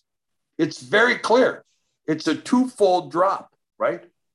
And the testimony of Mashiach, this testimony of Mashiach is a tremendous testimony because it really is a testimony of us all. It is the testimony of the prophecies. It is the testimony of what? That Yahweh has created his seed on this earth, his children, his people. And those people went, went astray. They went wayward. They walked away. And when they walked away, and he knew they were going to walk away, that they walked away into condemnation and damnation. They were in the same condition as the fallen watchers. They were without rescue. They were without deliverance. They were lost. And Yahusha came and said, I'm going to correct that. And suddenly, by his death and his resurrection, that was corrected. That was corrected. And the condemnation that had befallen all of mankind was taken away. This is what John 14, 6 says when he says, I am the way, I am the way and the truth and the life. No one comes to the Father except by what I did, except by my life, except by the things that I accomplished when I ended the condemnation of sin and death and instead restored life to those who what? Who want it. To those who seek it. To those who ask for it. Then I will give them life. They take my covenant upon them. I will give them life. The ones that don't want it, what can I say? Here, the, the door was wide open. Why didn't you come in? We had other things to do. And so now you're right. And so when you see the Christian church, which is linked up directly to the head of the serpent. I mean, when you when you recognize that this genocide that is being perpetrated against mankind worldwide, the source of this comes from a couple of people, Klaus Schwab who is a Nazi working with the World Economic Forum, which is a Nazi group of corporatist fascists, the thousand top corporations in the world who want nothing more than profit at your expense. Neil Ferguson, who's operating out of the UK, who has set forth the who, who lied about the, the, the calamity that was supposedly this thing, and who has set forth this doctrine that is now moving into the next stage. And the next stage is, of course, another birth pang yet of more of the hand of Satan working against Yah's people on this earth as they as they close in as they close the trap. They're closing the trap. And with that happening, the World Economic Forum, all of these guys are under the tutelage and control of the 13 families that govern the Pope and that govern the Vatican. And all of this this whole thing that's on us right now came directly out of Rome. It came directly out of Rome. So here you have the serpent's head and, and the progeny of the serpent, which is the serpent being worshiped on the pole. Now we cannot be shocked that that serpent has turned and is biting us with both fangs. Right? right. And we cannot well, be dragged back into that Right. Doesn't it say in Revelation that they, you know, that beast turns on on that whore? And isn't that kind of the idea that's going to happen sooner or later? Well, there's a couple of things when you talk about those prophecies. There's a couple of things. I mean, I would encourage you to read, of course, for Ezra 15. Yeah, because China profound. thinks it's going to escape, and China is not going to escape. And but China will turn, and yeah, the the head of the serpent is going to be crushed by the heel of Yasha. Mm-hmm. And I mean, that's what's going to happen and they don't know that yet. But I can tell you when I when I see them, you have this race against time, and it's not a race that we participate in. We as believers, we walk down a path of what loving Yah and finding His purpose through prayer, and then trying to seek out and and breathe life into that purpose with what we do as human beings in obedience to His voice. The rest of the world is in this race, race against time. Well, we have to hurry up and kill all these people who remember us and all the crimes we committed. We have to hurry up and get rid of these people who remember what, what uh, life under the commandments used to look like. We have to get rid of them. And it is clearly at the hands of Satan that Satan is doing these things and he's working against us. And as Satan works against these things, uh, and, and, we, and we see these things, you have to know that they're looking at this and saying, like our own leadership is, we have to kill our own people as quickly as we possibly can. And in the meantime, we're trying to start a war with everybody else on earth. Well, you, you have to keep this in mind.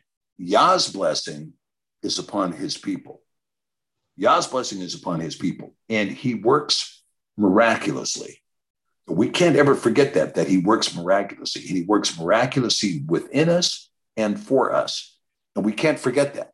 And so it is not up to us to live in fear or trepidation or anything else of what's coming on the earth, because that ain't us. That's somebody else. Let somebody else worry about it. Okay? Thank you. Thanks, John. Okay, I want to go to Josh. Josh, what's what's going on, Josh? Well, that's that's probably a good segue into the question that I had. So I wanted to delve into Daniel 243. Daniel 243. Iron with miry clay. Yeah, yeah. Mm-hmm. The mixing the seed of this thing. Yep. And uh, break that apart a little bit with some some things that have transpired in in history and take a look at we're probably getting ready to fall into the next trap with Trump coming back. most likely with the. Oh, that's a huge trap. That's a huge trap, Josh. Thank you for saying that because that trap is one that is. Uh, Before we get into that question, I wanted to preface that with a couple things that Trump did. If you remember way back in um, May 31st, 2017, he came out with this tweet, Covfefe, and everybody has wondered what that was. C O Yeah, V. Ko- Covfefe. Yeah, Covfefe. Covfefe. Yeah. When you break that apart, he was probably, and he posted it six minutes after midnight and deleted it six hours later. If if you take a look at what he did, but when you break that apart with what happened, it probably stands for for uh, COVID. Fe is iron, iron, iron. And when you start to look at the magnetic particles, these nanoparticles, they're mostly made up of iron oxide, and iron has different valences, uh, two and three, which stands for FEFE. And when you look at this research that was done, also linked to warp speed by one of the Indian doctors, what they're using is ferritin, which also, if you look at the etymology, it's always iron, right? Which is a protein. And that is the vehicle they've chose for this, uh, for these, I guess, nanoparticles. They say it assembles into 24 spikes, according to this uh, Indian doctor. Ironically, he's linked to Operation Warp Speed and all the way back to Trump's administration, who's the godfather of the vaccine, is what he calls Yeah, it. and who's self-admitted godfather of the vax. Yeah. Now he's coming back most likely with this, um, you know, all the irrel, irrel, you know, irregularities with the, uh, you know, ballots and everything, whether it's in Arizona or Michigan, it's coming back everywhere.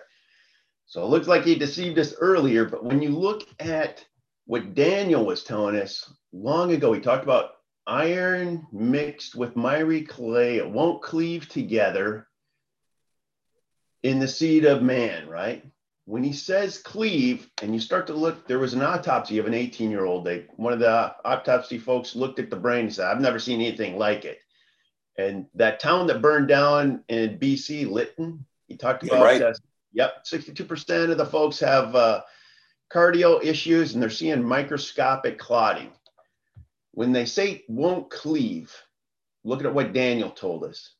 Is that related to clotting? Is that other, is everything linked together? Is that happening now? And if it is happening now, what's next? That's- yeah, that's you know, Josh, I got to tell you, thank you for uh, thank you for that discussion point. I'll tell you, it, it is so true, and I can tell you. I mean, I'll just share with you what I think is next. Okay, as I have mentioned several times, I believe that this is going to continue to get worse through till April of 2024. It's not going to get better; it's going to get worse, and as it gets worse, it gets worse in terms of the secular world, the outer court. Remember, the Gentiles are trampling the outer court for 42 months. Revelation 11, 2. And but this will not happen for those who are inside the temple and worshiping, inside the temple and worshiping. And so it is really important for us to keep the temple pure and to not allow this graphene oxide, which is a form of this iron oxide, this refined form of iron oxide that's in the system, uh, to manifest itself. Now, we know that a lot of people are shedding this stuff now, too. Uh, It's not really shedding, it's a transmission that is taking place as these nanoparticles merge from person to person. But we also know something else, too. This uh, iron that they're putting in the body, it says it will not cleave. And, and what's taking place is that it's fading. And this is why they're talking about three boosters a year, because they can't keep the chip manifesting because the natural antibodies in the body are, are destroying it, they're wiping it out.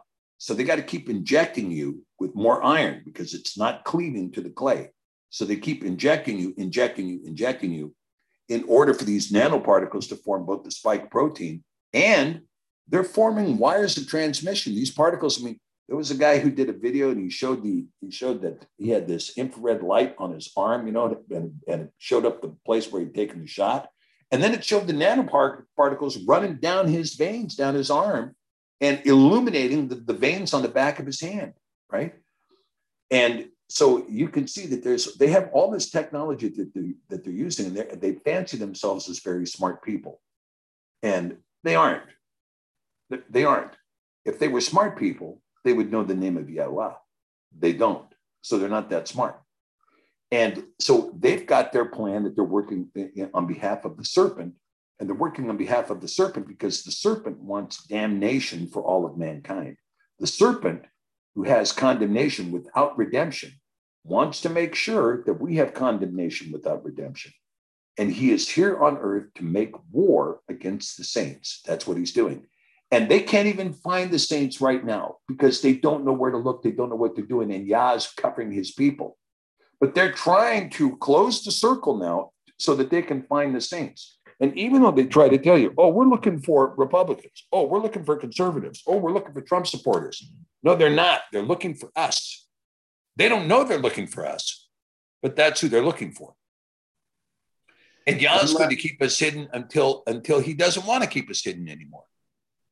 So this one is for the the group, just much like Kobe and his dad, the discussion he had there, and, and many of the other folks on here. I I tried to uh, talk with my brother-in-law. Where's the button? I've been fully vaccinated, and, and he approached my son yesterday to get fully vaccinated, which he uh, we didn't. So I talked to him and said, Hey, have you looked at all the facts that are out there? You know, lots of folks are, you know, passing away with the VAERS and all the adverse reactions. We're not promised tomorrow, you know, try to get right with the Lord. I, none. It's like Teflon, just falls off. Now I'm pretty bold and I, I almost said, Hey, your time is short. You're going to die. Make, make sure you're right with the Lord. I mean, just that's how I talk, you know, very much like you uh, you're very, very bold in your face. But that doesn't work. If my kids tell me that, you know, usually the direct approach does. Is there any guidance or anyone on the call that has been successful with anybody that's been vaccinated to, you know, at least get right with the Lord before they, you know, the inevitable happens here? I'm at, yeah, Mark, I think I think Marcus can speak to that a little bit, Josh. I think Marcus can speak to that. Marcus, why don't you come in a little bit and tell us what you got to say here? It's so fascinating because the name is so important. I was going to another state to look for land about six different trips down to Texas in the last few months. And literally, I prayed with a uh, real estate agent at the end. I said, Can we pray when we had a meeting down there? I said, After she said she didn't have anything really, but she looked, I said, Could we pray together? And I said, I want to pray. And our father's name is Yahweh, and his son's name is Yahushua. So I said, I'll pray in the name, the real names. And I prayed. She's a Christian. And I prayed. And at the end of my prayer, she went, Oh my goodness. She said, There's that name on the wall of somebody's house, those letters, YHWH, in a house that's for sale. And I said, Okay, introduce me to him. And I went to those people. And literally at that point, I started talking to those people, and they started introducing me to another set of people. And they started introducing me to another set of people who literally have this uh, company that's called Provizion P R O V I Z I O N. They have a proprietary version of glutathione that's that's the spectacular antitoxin that will help remove all of these heavy metals from your now, system. Uh, now, Marcus, let's talk about that for just one second. I'm sorry for interrupting you, yes. but I want to talk about this glutathione no. for just a moment. Because when we talk about people who have taken the double vax, maybe it works, maybe it doesn't but we do know this for those who have are, exposed to people who are transmitting spike protein to you that you haven't taken the vaccine it's being uh, uh, transmitted to you this will be very successful at at uh, detoxing your system and and deoxidizing. Remember it's this graphene oxide and this is an antioxidant that works against that right? It's like it's like a rain barrel. If you fill up your rain barrel full, every time you have a stressful situation, every okay, let's go back. Every cell in your body has a mitochondria, which is the blast furnace. It uses something called ATP, and ATP's precursor is called glutathione. Every single cell in your body makes glutathione or needs glutathione. Nobody knows this in the medical community. And this is so important for us to know because if you'll have this glutathione when you're uh, 22 to 40 somewhere in there just 40 50 60 70 it depletes. In the bodies of 100 year old people they have found that they have massive amounts of glutathione So people that live into the older ages have lots of glutathione. The 20 under 20s have lots of glutathione and it just works itself down. Which It's is why they're resistant to that's which is why they're resistant to this spike protein. Yeah. Well, let's don't get too far down that path because I do want to answer this question that Josh raised. What do we say to the vaccinated and can we reach them? Now, if I can, Marcus, let me give just a, a quick testimony. My wife has had some very earnest discussions with my children who have taken the vax. A couple of them have. And she has gone to them and said, point blank, do you still believe? Remember that you were baptized. Do you still believe? And if you do still believe, then you have a reckoning that you have to deal with. You have something that you have to do that's ahead of you. And there's something that you have to do that's ahead of you. And I can tell you, and, I, and I'll tell you, I just want to share this with you, Josh, if I can share really from my heart on this. When we have loved ones who are in this situation, you know, the the the thing is, is that I do not believe. I think Amy said it a couple weeks ago, and it was a really great testimony, which is that nothing will separate us from the love of Yah. Even the serpent's bite will not separate us from the love of Yah. However, the people who are not who are in the, the hand of Mashiach, who will not be snatched away, their soul may not be snatched away, but their body may suffer the indignation of death that comes from this from these vaccines. And I'll tell you, they've had they've had a 13 year old boy died from a heart attack in his sleep last week. The the VAERS website is lying to you. It, it is only reporting somewhere between, according to Harvard University, VAERS reports 1% of the actual numbers. And VAERS is reporting almost 10,000 dead from the vax. That means that there's probably 100,000 dead from the vax and almost 4 million injured. That's a lot of people. And last week, even with the, the numbers they admitted, there were more people who died from the vax than died from COVID. Marcus? I think that we need to also look at second uh, Sefer of Peter in Second Peter 1 16. This is really important. It says, For we have not followed cunningly devised fables when we made known unto you the power and coming of our Adonai Yahusha HaMashiach. And I think it's very important for you to know that the cunningly devised fables of churchianity stem from Roman Catholicism, sun god, pagan worship. And if you don't know a good fable when you see one, let me tell you about Christy Moss and Ishtar and Halloween and the steeples on all of these churches. I was telling a man yesterday, I said, if we had all of the money back from every church in America that has the phallic symbol of the steeple on the top of it, if we had all the money back from those steeples, there would be no homeless on the streets in America. Just the steeples alone. What a terrible thing. You think about cunningly devised fables, that's what the AMA and that's what all the mm-hmm. medical societies are doing. Mm-hmm. Cunningly devised. If you listen to them, I've got great, great piece of land for you to buy that's on the edge of the ocean there in Oklahoma. There isn't any. And remember this cunningly devised fables repeated so many times, so many years, don't make them true. Please know that Yirmeyahu says specifically about Christmas trees and the horrible things that are going on in churchianity are only one foot in one foot out. As we know, Martin Luther was a Roman Catholic priest. So he got part way out. But the churches, the sister churches of churchianity, do not teach truth. They teach cunningly devised fables.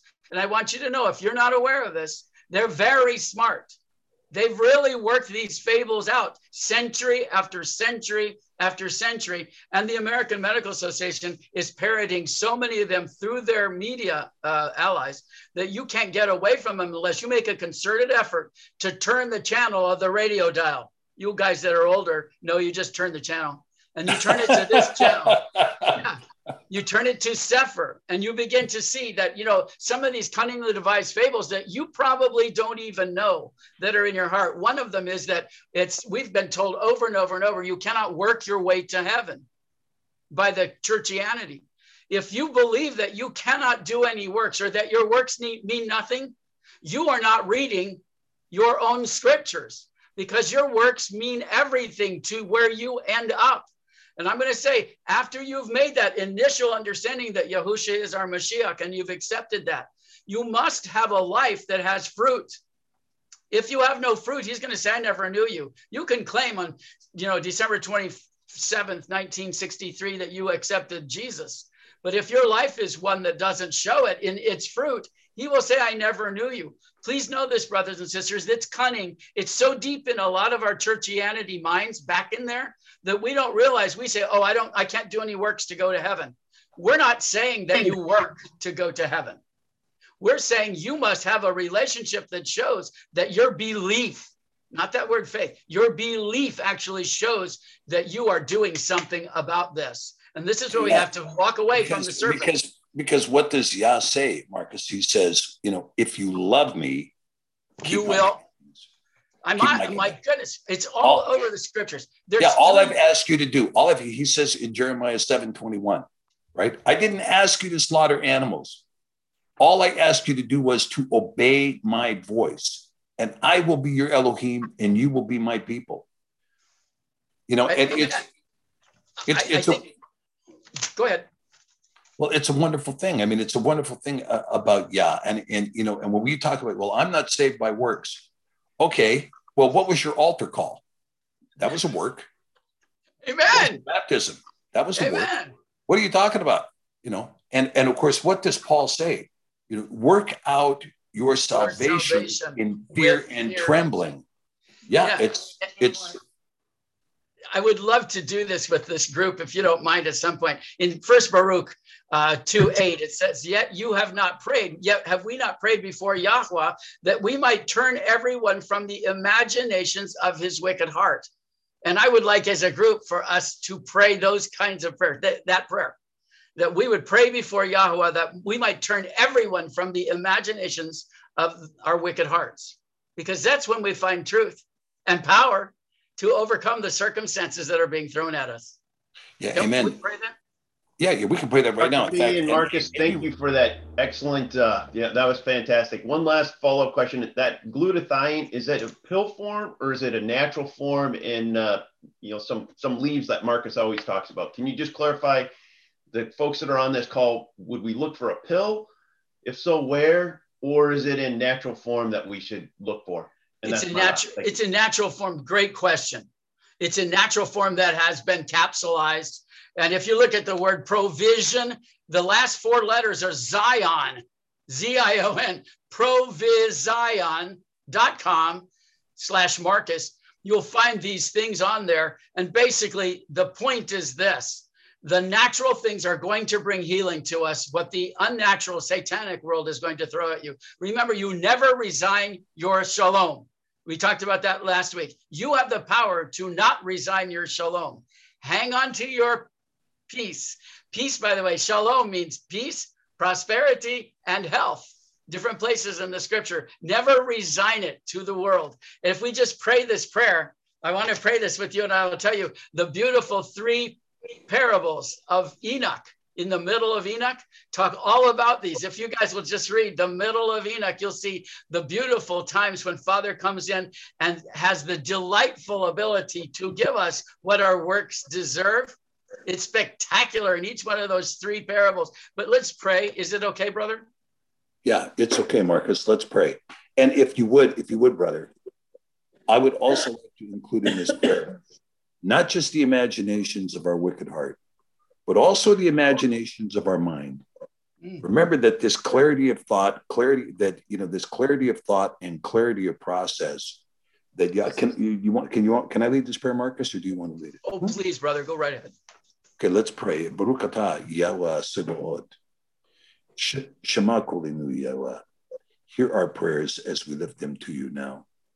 And we lift this before, before the whole fellowship, Father, that you might be a cleansing fire now, Yes. and that your purge might take place within us, that you would take away our hearts of stone and our the wicked imaginations of our heart and the wicked imaginations of our mind, and that you might replace them with the beautiful things that you have created in this world. and beginning with your name and beginning with the grace and the authority that you have bestowed on your people, Father. That we ask that you would replace those things with the beauty of righteousness and with the with the ointment of your glory and with joy in in in what you have brought forth in your plan of salvation. Father, we pray that you would strengthen us now, that our ruach, that our ruach would begin to take on the armor of the word of Yahweh, that we would take on this helmet and this shield and this sword and this breastplate, and that you would clothe us now in your heavenly armor, that you would cleanse us from the inside out, that you would purge the dross, that you would give us minds of righteousness, seeking after yes. you in all things, yes. and that our heart would be made pure, and that we would be uh, that we that we would be given a heart of flesh, that we would could go about loving one another in this world and not subjecting one another to condemnation or speaking death or uh, or speaking the words of the cult of death among those around us, but rather speaking the words of life that you have given us. Baruch atah Yahweh El Kadosh Hakad Yasharer Bahashem Yahusha in the name of Yahusha, our Mashiach, we pray. Amen. Amen. Let it be so. Could yes. I just ask Marcus a question? Did he just give us like a website to go to? Um, could you could he say it again, please? Sure. So actually this will be something that Stephen and I will be doing together pretty soon here. It's called Provizion, P R O V I Z I O N dot com slash Marcus. It's fantastic for building the glutathione to resist all of the toxins that are around you. It's antitoxin, it's antioxidant, and then it will also knock out these things that are what they're calling all these, you know, splitting offs, all of this stuff. It's so yeah.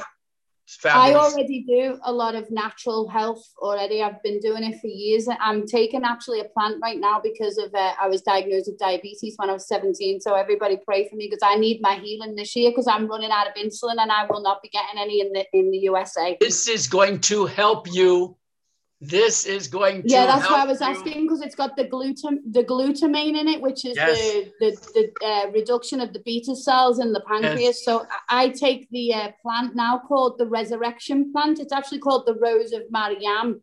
Yes. Um that's lovely. it, it, yeah it's the resurrection plant so i'm taking that as well at the moment. So i'll do i just email this marcus and then we can chat through email and and yes you can email to me anytime uh, you, is this your email, what you've just given? Well, brother, do you want me to do that? Uh, no, I think probably the best way to do this, Amy, is I will connect the two of you via private chat so the two of you can talk.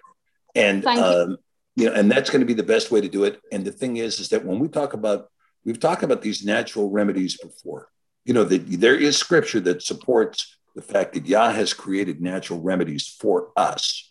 Yes and the world is going to you know this this this serpent world that we're seeing now the rise of the serpent all of this world is going to collapse. You know the head of the serpent is going to be crushed by the heel of Yahusha.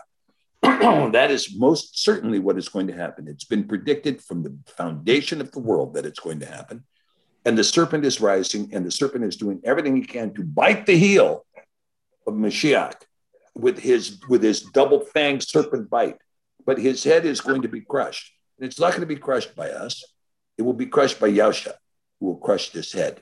And in the meantime, for those of us who are out here and saying, well, I've got this problem. I'm relying on the serpent. I need to go to my pharmakeia. I need to go to my pharmacist to get this, and I need to go to my, my pharmacist to get that, and I have to get this, and I have to get that. There are naturopathic remedies that you need to rely upon. Now, I'm not a doctor going to tell you here that I'm giving you medical advice, but I am giving you spiritual advice.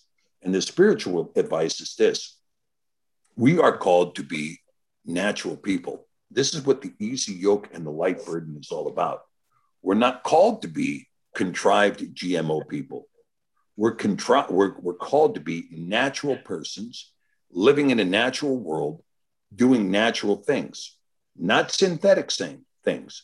And if we can do that, if, if you can adjust your life to be dependent upon naturopathic ideas for where you are and to help you, you're going to discover, like Marcus has a personal testimony of him walking out of the grave itself when his doctor said, You're dead. Don't even bother coming back here. And he came back later and said, Hey, guess what? I'm not dead. And the doctor was mad. I said, You were going to die. And he didn't die. And he didn't. No, but they didn't. Interesting, Stephen. They didn't want to know. This is the important thing for all you people, all you brothers and sisters. They don't want us to know that there are ways out. And they want you to think that theirs is the only way. But remember this everything that they have is a counterfeit, number one. Number two, every single thing that they have has a quote unquote side effect, and they know it, and they won't take it themselves for the most part or give it to their loved ones. But remember, side effects are nothing more than death in disguise. They're going to kill you one way or to other, get you on the medical merry-go-round. Here comes a problem that they created. Here's the, medical next problem. Yeah, right, right.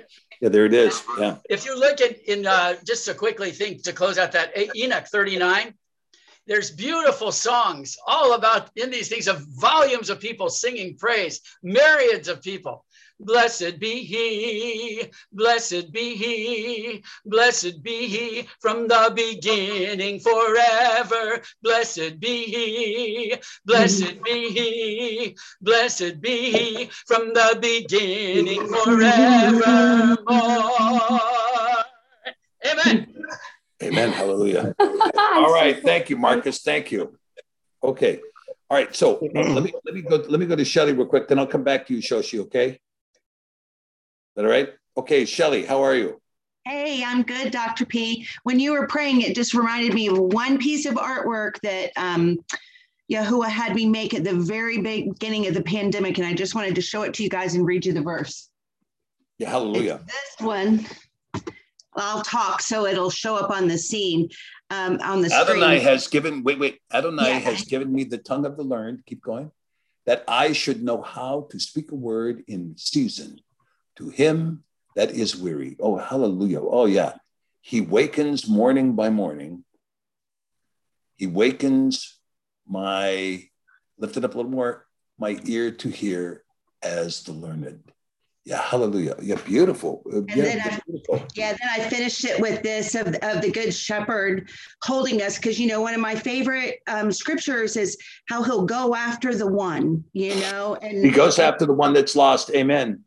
And Ezekiel 34, when he says, You know, I've come on that dark and dreary day to bind up the one that was lost, the one that was wounded, the one that was hurt, and I will find you and I will bind up your wounds myself. I myself will bind up your wounds and take care of you.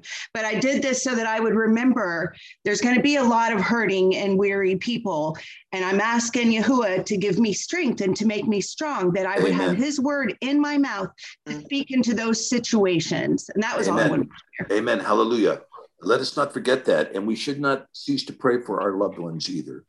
Uh, and but you know, Mashiach says it's easy to pray for your loved ones. Also pray for your enemies, right?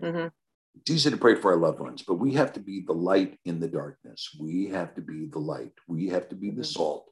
We have to stand. And even when there's and even when people are saying we, we need to be afraid, you guys need to be afraid. No, we don't need to be afraid. Well, we're going to kill you. So that's your plan. Yahusha has another plan.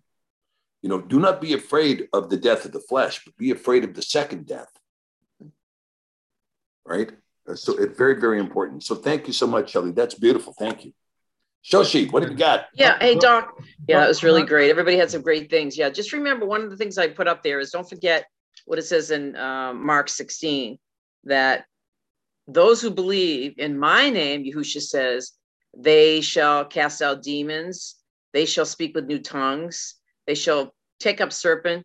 And if they drink any deadly thing, it shall not harm them. Amen. Hallelujah. Hallelujah. Remember that, friends. That's the scripture. That's the written word. Do not worry about things you're going to drink because Yahusha, Yahuwah, they, Yahusha knows who you are, and you're not going to drink any deadly thing in his name. But that's not the question I had. Hey, Doc, question I had was not a question.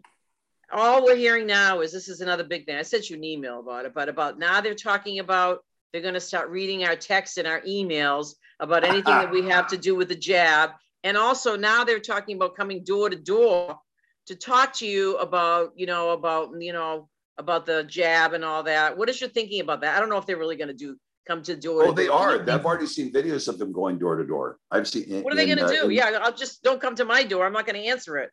Yeah. Well, don't I mean, answer think- the door. Yeah. Don't answer the yeah, door and don't open the maybe door. Maybe some of the good. right? Yeah, I think some of the uh, red state, the governors are putting a squash on that.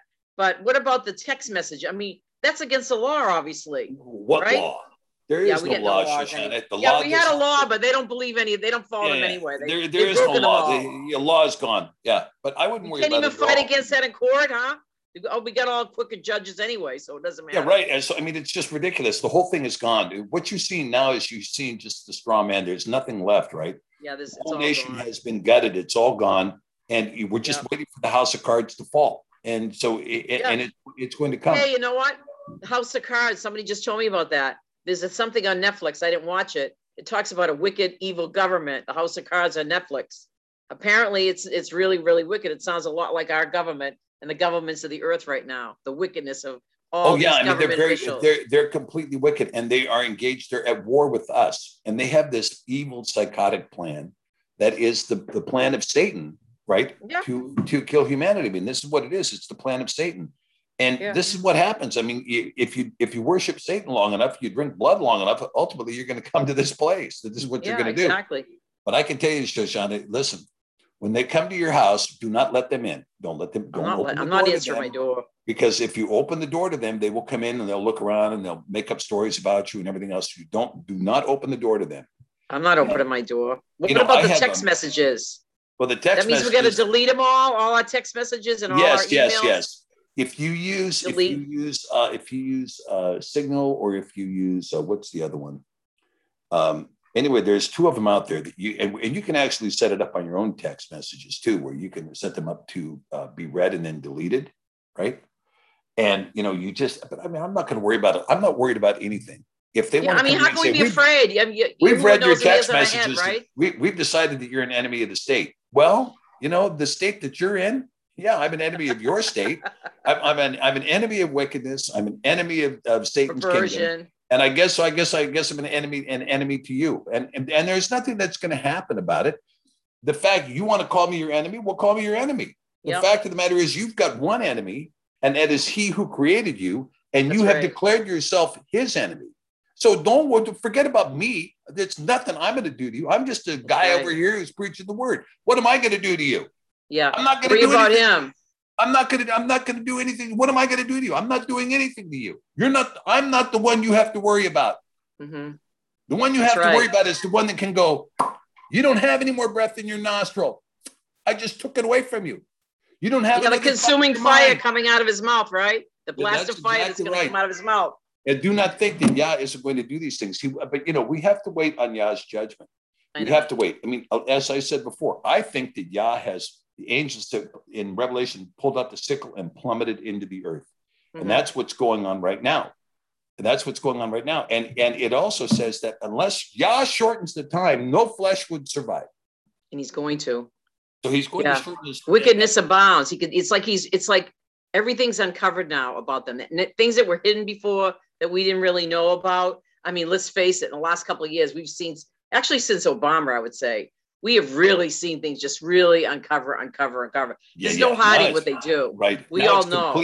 Now it's completely uncovered. You can Yeah. see them all for who they are and what they're Oh, doing. exactly. And and now that we've seen it all, okay, all right, fine. Well, we we really don't have to do a thing about it because the natural structure, the natural breadth of time, you know, it's like, for instance, if you go in and you say, well, I'm going to take this pile of dirt and I'm going to dump it right here in this river, and I'm going to Mhm. make this river do what I want it to do. You can put that pile of dirt in that river, and as time goes by, that river will just wash that dirt right out and will go back to its original path. hmm That's what will happen. And that's what's going to happen here. These guys have got their plans to make themselves. oh, let, let me let me forecast this and say this. These tech giants and their CEOs and their shareholders, Mhm. right? And these pharmaceutical giants and their CEOs and their shareholders, they're going to be completely destroyed hmm in, in a very short period of time. And I would say probably by 2024, they won't exist anymore at all. And we'll be sitting here, we'll be sitting in a room talking, saying, Do you guys remember when there was a Facebook? Oh, yeah, I remember that. Remember when there was a Twitter? Remember that? Mhm. Yeah. Remember when there was an internet? Yeah, I remember that. Well, it doesn't exist anymore. It's completely gone Mhm. because Yah terminated it with the breath of his coming. Gone. hmm you guys no longer have a digital world. And all you guys who memorialized yourself in AI and in cyborg, guess what? Those chips got fried too. They're gone. The whole thing is just like that. Poof, gone. And then, then we go back to what it used to be to have a dial-up phone. Oh yeah, we better get everybody's phone number then before we uh, all disconnect. Well, I'm going to say this to you guys again. You know, if you contact me, please uh, write me, Stephen at Cepher.net. Send me your mailing address because we're going to be, you know, you guys don't know this, but we're going to be relying on what's his name, Kevin Costner, to be the postman again and start, start running We around might on a need horse. some pigeons. We might need some pigeons to yeah, you might use the letters out. pigeons, right? Yeah, they'll they'll fly in and, and deliver, you know, the notes that you need to have. But this is why I'm saying to you that we have, you know, for those of you who remember the old analog days, what it was like to live, you know, you're gonna have to brush off that memory because we're gonna be back there very, very soon. So brush that off. Remember how you used to do it. Yeah. And think about that because that's where we're going. Okay. Thanks, Start Shoshi. getting the penmanship going. Start getting Yeah, the I got- penmanship go. Get the post office is going to be rising again. The postman rides, right? Let's bring on the Pony Express when we can really. Yeah, oh, that's right. The horses will be riding. Yeah, there we Oh go. my- Thanks, Josie. Thanks, Dr. P. Okay. Sorry, Doc. Can I just say something? Yeah, sure, Um, Chris. Sorry, sorry, sorry to butt in again. Uh, I just want to, I just want to say that I've got a testimony because my my wife's mom, my mother-in-law, she was going to get the vax on Monday, and uh, last week Sunday we prayed, and um, and you know this is where the name comes in. I tell you what, it's just so beautiful. The name. We have had so many testimonies when when you pray in the name of Yahweh and Yahusha it's unbelievable. Anyway, we prayed, and um, my wife uh, uh, sent her something uh, on um WhatsApp uh, on Sunday night. It was quite late, probably about 10 o'clock or so. Anyway, Monday morning came, she says, I'm not taking the vax. And um, she was adamant, and she uh, was quite an influence on, on others in the family, you know, and, and uh, and then my son, he stays there because he works nearby, and he read to her out of the book of Enoch. And she loved it so much that um, she wanted um, she wanted a Cepher, and and it was her birthday, so um, we blessed her with a Cepher. Well, And I, I, you know, I just want to say thank you as well because it really it just comes back to what we're doing here is just it's beautiful. It's beautiful. Well, Chris, let me ask you: Did you get your pallet jack with your Millennium Edition? we have a joke about that. Does it come with the pallet jack? You know, you know. Look, um, I, I tell you something. Um, it gives a new meaning to hitting somebody on the head with the Bible, doesn't it? You know. uh, yeah, I, I'm sure I'm going to use it. You know, I- and and and this, I think it was Josh that was talking about it. You know, Doc, and and, and I just feel the urgency of the word and the strength of what it's coming in now. I feel that it's increasing, and I also feel that um, we, there is no time for for sweet little talks, for nice little words. We've got to get down to telling them the truth and the truth only. And if they don't like it, they don't like it. It's it, you know um, we were we were so sort of almost persecuted in a way uh, because of our way and you know how are you stupid? You guys get together on a on a saturday to worship. Are you are you nuts with this covid thing? Well you know what? We carried on. We didn't care. I don't i don't we don't care. We just we just carrying on. But you know it's it's i can just see now she wants to come visit. So you know uh, Hallelujah. before- yeah before it was all scared uh you know the and now it's no. You know what? I want to so yeah praise praise the father. He's just so awesome you know Hallelujah. Hallelujah. That's that's a great report. Okay, Amy, did you have something here? Yeah, well, I was actually going to go back to, to, to the study when we were talking. I, you know, because when everyone was speaking about that scripture kept came coming up about no man has seen the Father and lived, but something came to mind when I was praying about it, and the question is, have we not all died? That was one of my questions, and for me, I have died in Messiah, so I have not lived. I died on the tree. So I'm seeing a connection with no man has seen the Father and lived.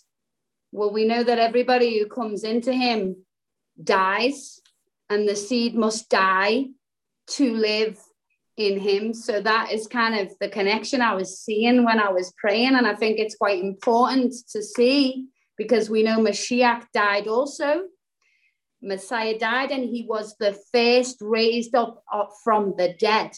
And we also are to be according to the same. And obviously, the fullness of that is also going to take place. So I think that's really important to state that no man seen the Father and lived. Well, I died so that I could uh, be with him. So I died to myself, and he's uh, coming through And his he ruach. living through you. Yeah.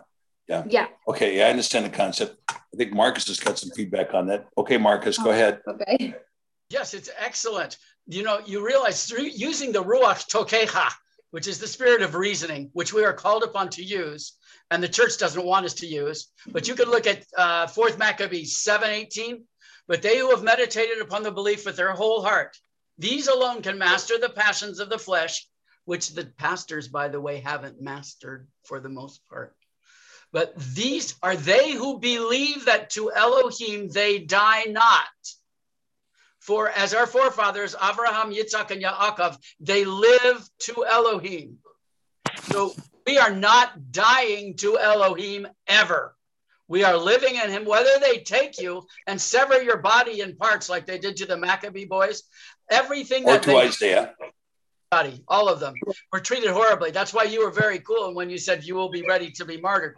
We do not die to Elohim. Remember that, Amy. We're not going Yeah, to no, I was referring to the scripture that says we die in Mashiach on the tree, and we he went to Sheol, we went with him, and then we come back up. That's what I was referring to. That's very deep, and I love that. All I know that for me as a little guy, I know that I'm not dying ever. I'm never going to live away from Elohim, and I'm not going to die away from Well, no, Elohim. he's raising us up now Bear because with on the me. second day, the second day he shall revive us, and on the third day he raises us up, which is what we're coming to now. So that's what I was re- referring to. I wasn't saying we're dead. I was saying we already died on the tree in Mashiach. Well, we we should have. Some people haven't. Well, you know, yeah, I'm it speaking- is. Yeah, Baptism. it is the sinful man that dies on the that dies on the tree. It is the sinful man. It is, you know, we, have this conflict between living in the flesh and living in the ruach. And the flesh, the sinful flesh, will die. The ruach will not die. The- who we are in our essence will not die.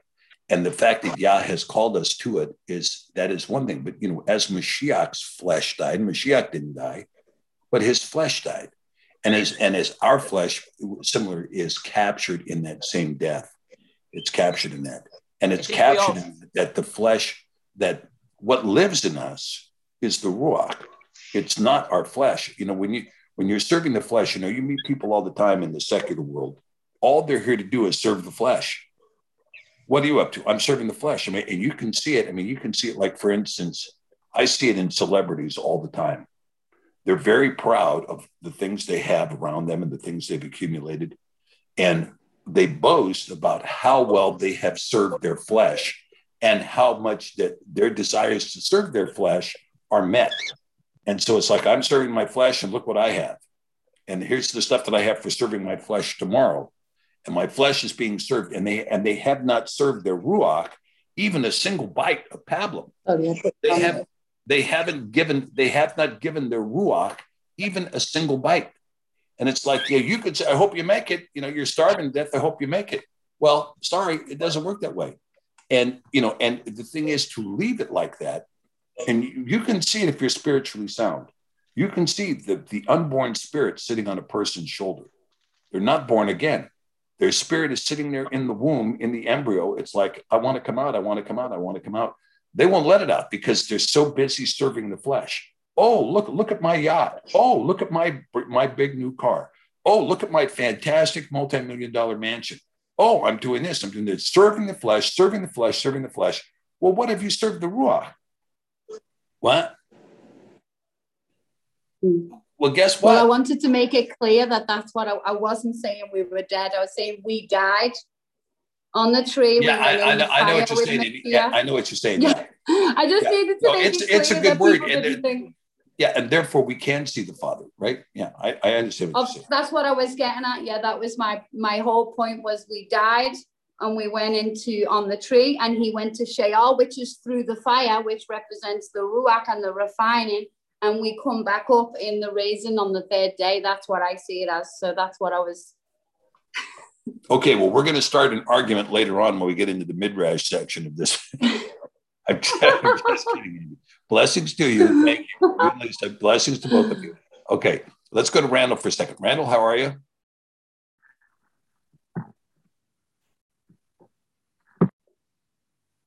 I had to unmute.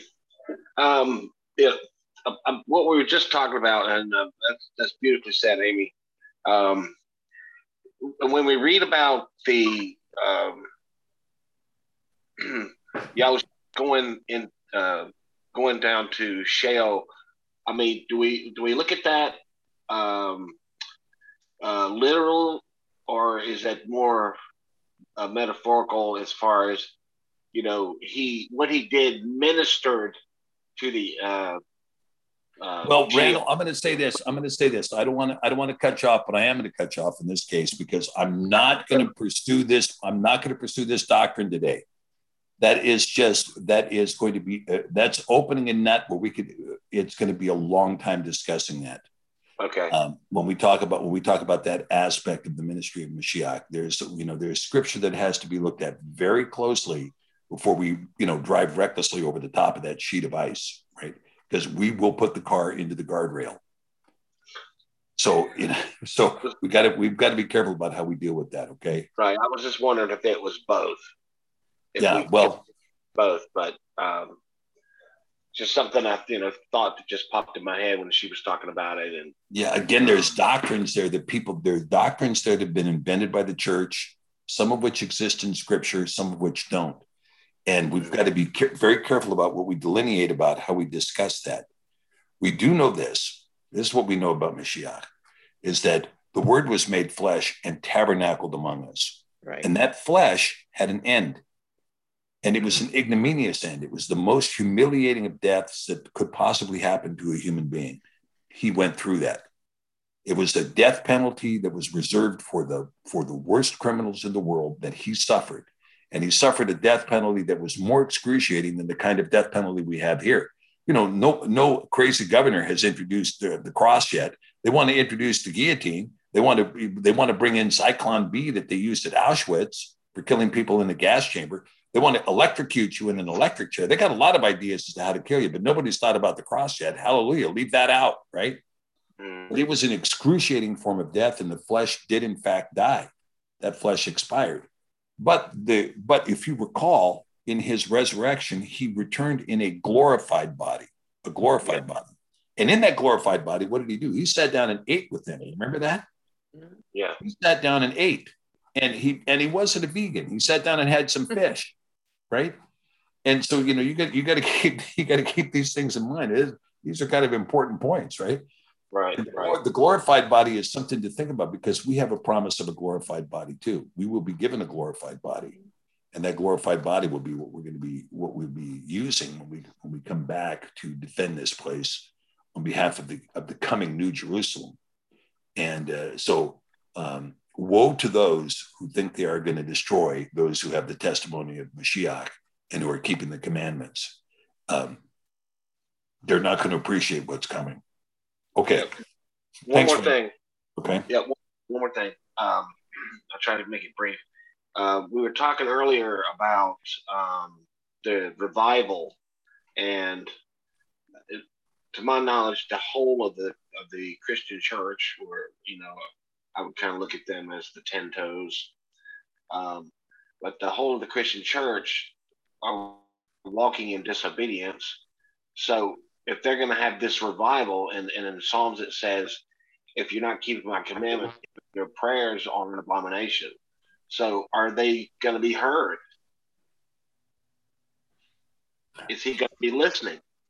Yeah, I mean that's a great question.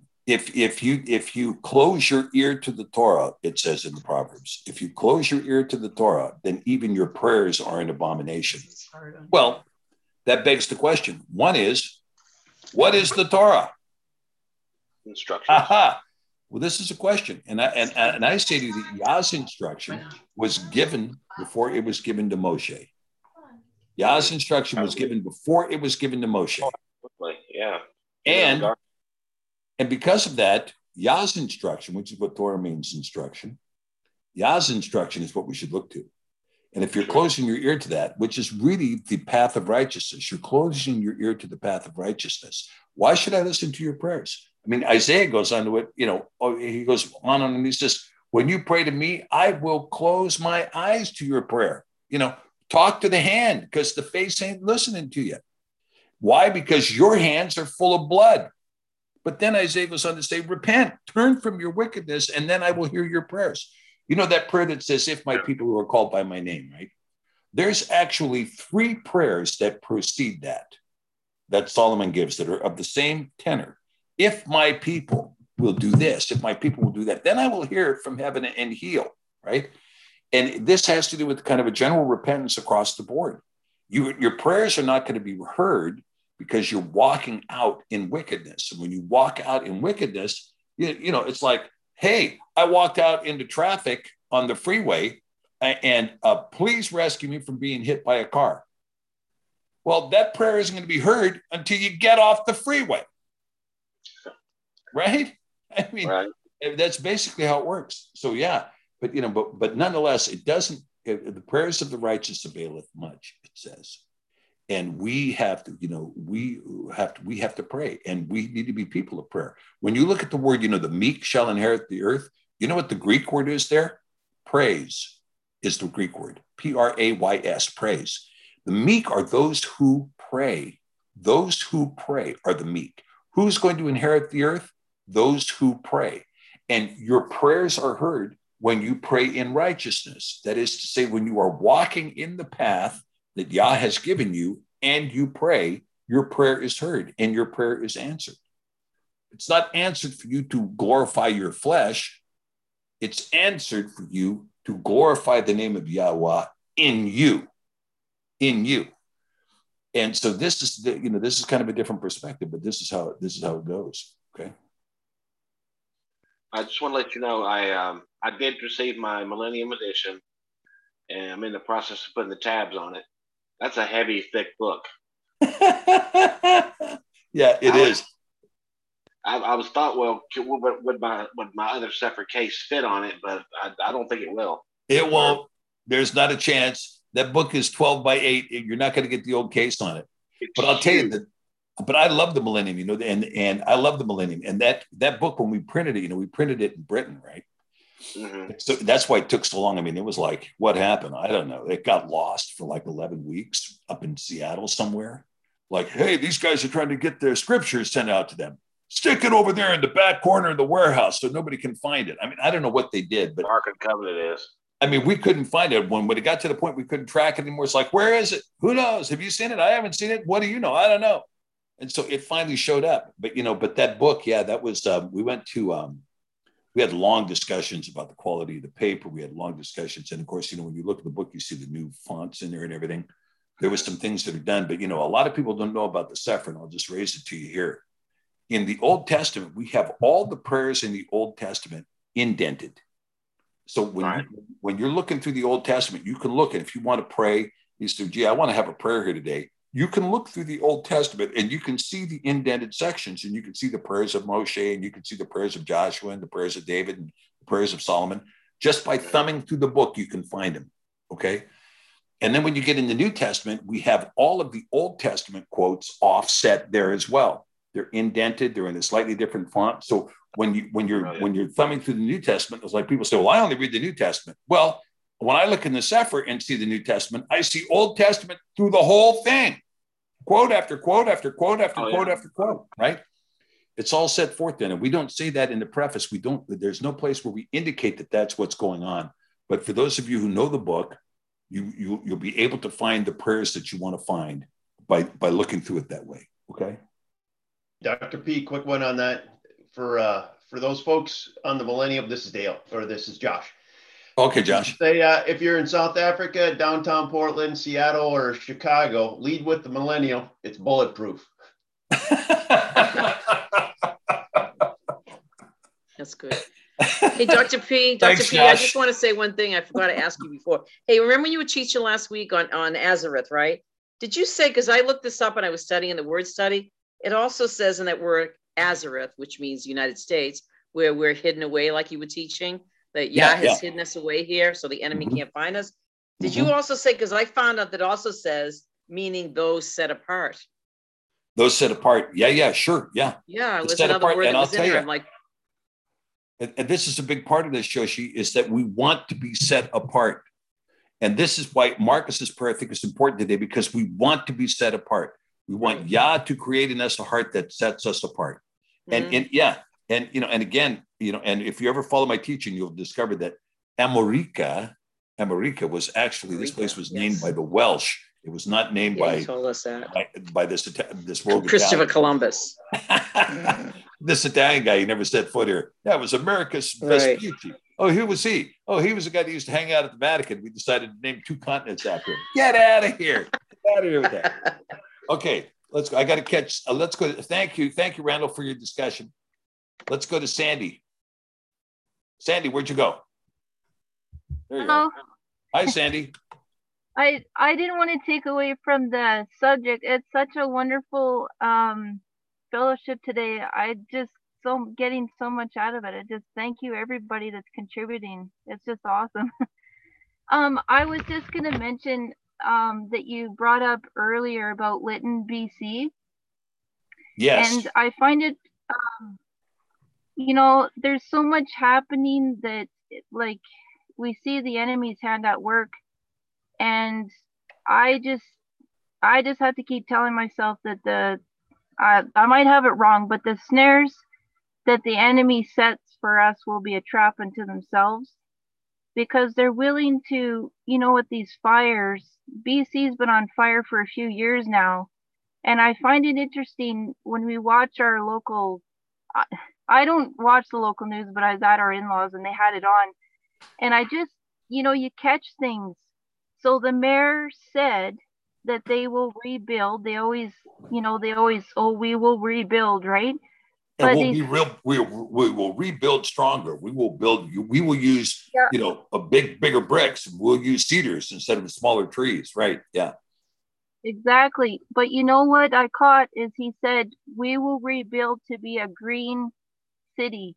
We will not rebuild the way, um, I'm trying to think how he said it, but I just caught it. It- It's like they're rebuilding these cities now to be their green initiative, right? They're blaming it on climate change and, and all these initiatives, right? That, you know, it's, there's only a few of us that have, that Christ has given us eyes to see and we can discern these things. But I just pick up the, you know, you pick up buzzwords here and there.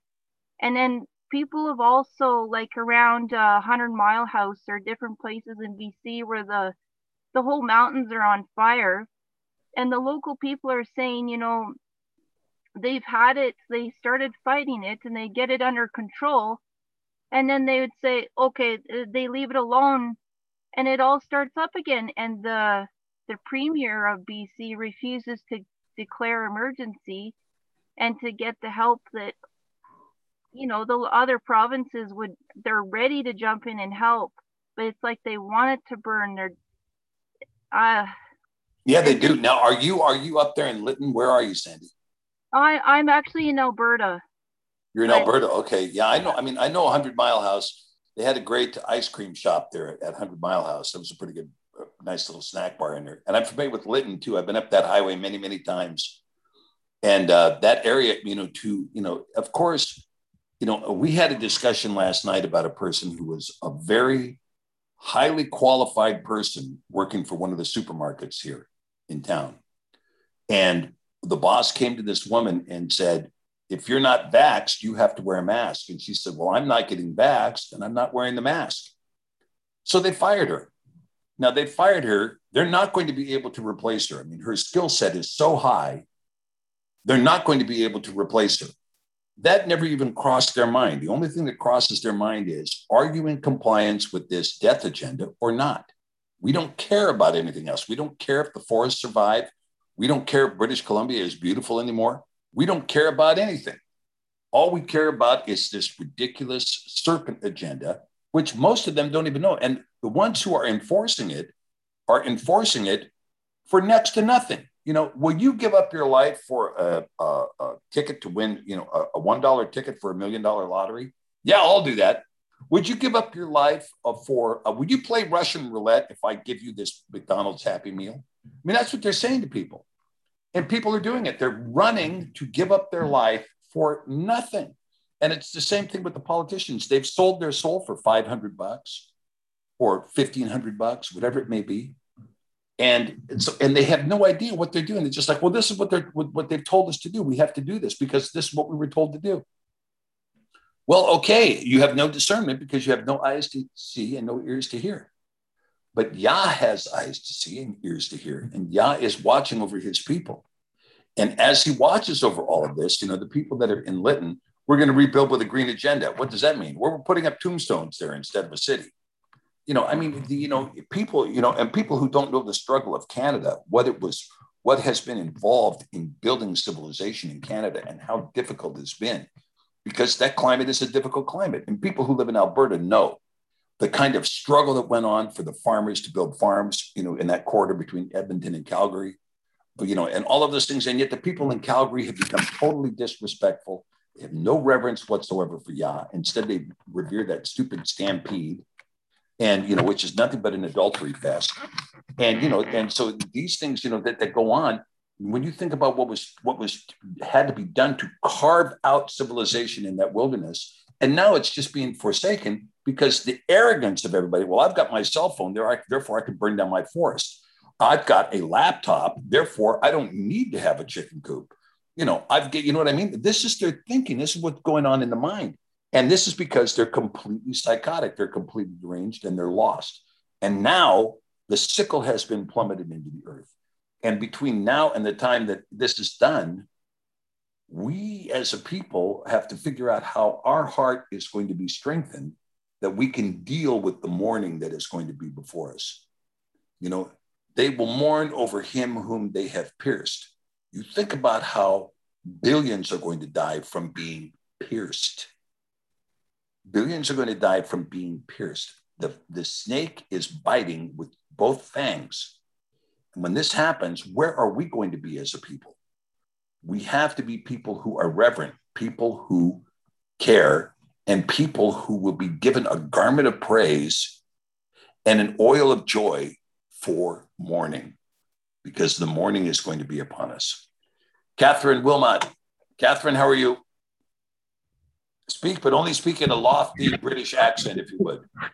I don't know how to. I think I've got an international one. Oh, an international one.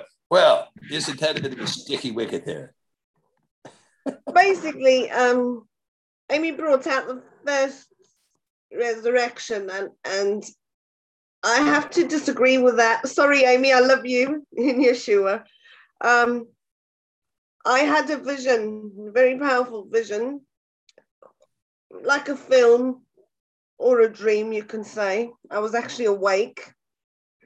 I, I didn't speak anything about wait, wait, wait, resurrection, but I don't want no, you to say that because that's not what I said. Jesus, not Jesus, Yeshua. No, I didn't say anything yes, about a first I'm sure resurrection. You said he was the first resurrection. Let me have my say. Okay, now hold no, on, hold on. What, what, what, time out, time out. I'm not please. here to Hello, argue. Hold on, time out, time out, time out. Hold up, hold it. Time out. Peace. Shalom. Remember that this, hold on just a minute, Catherine, just a second. This is not a midrash session. This is not a midrash session. If I don't do midrash, because if we did midrash, then I'd have to become a rabbi who's pounding my fist on the table all the time trying to make my point. and I'm not going to do that.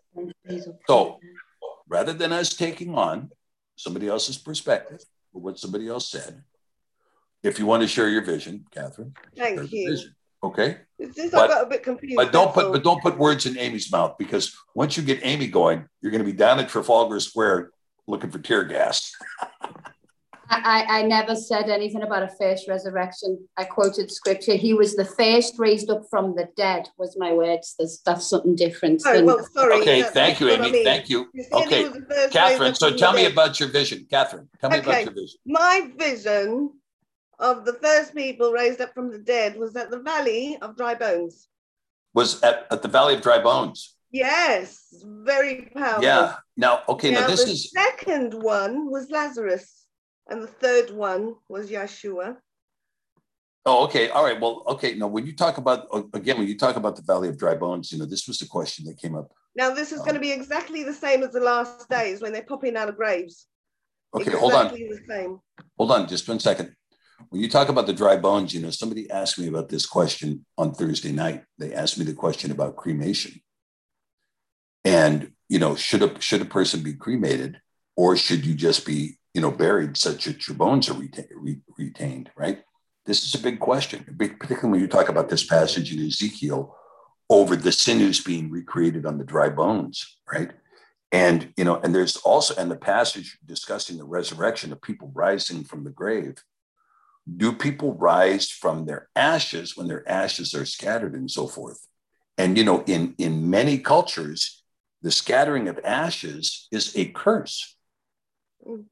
When a person is when a person is cremated and then the ashes are scattered, that's a curse. You know, and so and I'm and I'm not saying I'm not coming down with and saying that, but what I am saying is is that when we talk about the Valley of Dry Bones, this this issue of cremation and the issue of not being cremated uh, becomes a very large issue as to what is scripturally sound.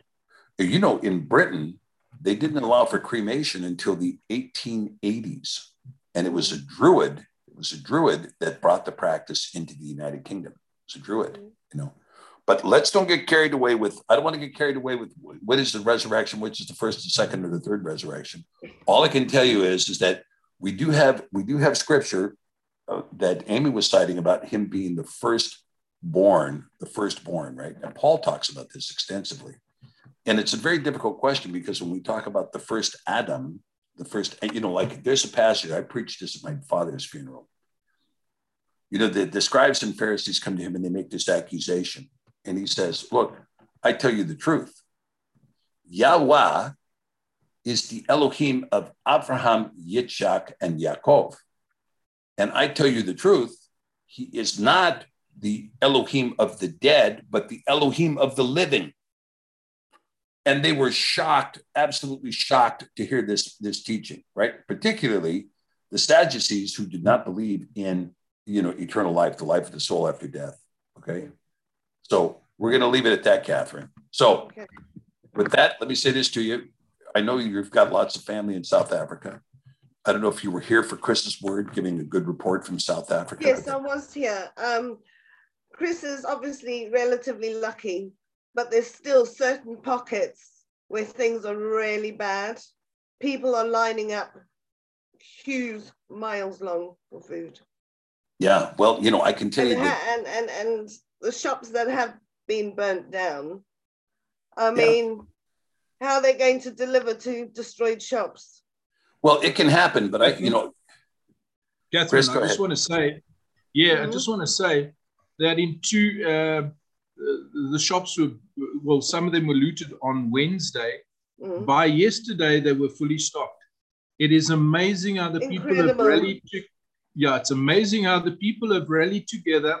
People that are salary, given salaries, have done the extra mile to get. it- It's been a miracle. That's all that I can say. And yes, there have been people that have lost their lives. And somehow, and I don't know, Doc, uh, you can just correct me on that, but some are made for honor and some for dishonor. And that came to me during this time, which which which gave me peace. So I mean, I'm not putting a doctrine on that, but really there are some that will destruct and that will never ever come to the knowledge of Yahweh. So anyway, I just want to leave it there. yeah, very true. Thank you, Chris. Okay, thanks, Catherine. All right, I'm going to go, Shelly, let's come back to you. What have you got to, and then I'm going to make this our last question, and then John is going to play some music for us. I see you sitting at the piano, John. You're going to play some music for us before we get out of here. Okay. All right. Shelly, go ahead. I just had a, um, a question. Hopefully, it's a quick question. um, one of the things that keeps coming back up to me, and, and it prompted me when we were talking about somebody talking about kind of Trump coming back. What keeps coming up to me is this um, quantum financial system. Right. And um, that uh, the new world order monetary system, the Bitcoin Right. system coming in. I just wanted to hear your thoughts on that. Well, you know, Bitcoin. I mean, there's you know there are people who are talking about Bitcoin going to hundred thousand dollars, and and and you know and when it gets to a hundred thousand, it may go to a million, and it doesn't have anything to do with the value of Bitcoin. It has to do with the fact that the dollar is becoming absolutely worthless, right? But I can tell you, the Bitcoin, all cryptocurrencies are like everything else that exists in AI. It's all going to be destroyed with the breath of His coming. All of it. It's just you know when if you if we have the right size CME, coronal mass ejection from the sun, it will completely fry every digital chip on Earth. Now, we as human beings, some people may die from it, but most won't. But that CME is capable of completely destroying the AI that has been built on the Earth. One coronal mass ejection destroys it all. When that happens, you have nothing. These governments who have abolished all of their analog systems in favor of computer, computer, computer, computer, computer. You know, I was reading last night uh, on an intelligence brief that came out of uh, Russia. Their foreign ministry office ditched computers eight years ago and reissued typewriters. And they had typewriters with individually crafted keys so that they can tell every sheet of paper that comes off every typewriter, they know who typed it and when. They can tell because of the, of the coding on the typewriter. They no longer allow computers in the room at all. There's no interface. There's no chance of a hack. There's no chance of a download because they're using typewriters, right? And so we see the same thing happening here. So the only thing that's going to survive after this after this CME comes in and completely fries everything, or it's possible that mankind fries it by hitting each other with EMP, electromagnetic pulse weapons, as at the first salvo of World War III. Okay, let's see who's got analog stuff left because we just nuked everything. Now what? And there wouldn't be any people that would die. You know, you set off a nuclear bomb at 100,000 feet. One nuclear, if they set off a 60 megaton, 60 kiloton nuclear bomb at 100,000 feet, the radiation from that, if they set it off over St. Louis, would terminate all of the electronics in the United States, with the exception of a far distant point in Maine and of a certain point in Oregon. The rest of the continental United States would be completely black on one, and there wouldn't be a single death from that. That's on just on one EMP. We would do the same over Moscow. They would do the same over Europe. They do the same over London. They do the same over Japan. We do the same thing over Beijing. And the next thing you know, in the first 15 minutes of the war, the whole world is black and nobody's anything is working. All the computers don't work. All the ships don't work. All the all the artillery and the tanks and you know the battlecraft and everything else. All the aircraft, none of them fly. Nothing goes. Nothing. It's all done. Notwithstanding the fact they may have fuel, and most importantly, no Tesla will be driving down the freeway either. Right? They'll be, they'll be over. That's a car joke. At any rate, so the, the point being, the only thing that's going to work is your old '79 Ford. Right now, go fire that baby up and drive down the street. That'll still run. Volkswagen Or don't forget our bicycles, Dr. P. We can still ride them. Yeah, right. And Tina's VW. Yeah, no, Tina. I you got don't my have track. I'll be riding that. There you go. Yeah. We have Tina, to. I, I, we have to exercise and get in shape. That's what I've been trying to work on. Yeah, that's right. We'll keep your walking stuff, going, right? Gardening, walking. Keep your walking going. Absolutely. Okay. All right. So with that, Uh, let's let's have let's uh Tina, did you want did you want to add something here today? Oh, I well actually, did you say anything when you were doing the um, you know, like noon noon Shabbat noon Shabbat? You know when you were doing the the shin rash all up in that noon Shabbat. Oh, oh. Uh, Do you do noon Shabbat? N U N S O F I T, I think it's spelled. oh, Shafit. Oh, Ma Shafit. Yeah. Yeah. When so when you talk about Shafit, right? So when you talk about Mishpat, Mishpat is the Yiddishized form of Mishpatim. Mishofetim is the way it should be pronounced because Shofet means judge, right? Shofetim is judges. Ma Shofetim is from the judges. And but instead of saying Ma Shofetim, they say Mash fatim, but they don't even say that they say Mish instead of PH Fatim, Masho Fatim, they say Mash Patim. So then it becomes Mishpatim, Mishpat, Mishpatim, which means judgment or judgments. Well, you had um like in what I'm doing, you know, you you had Yod, Shin, Resh, Lamed, Noon, Safet. Oh, oh, Noon, Safit.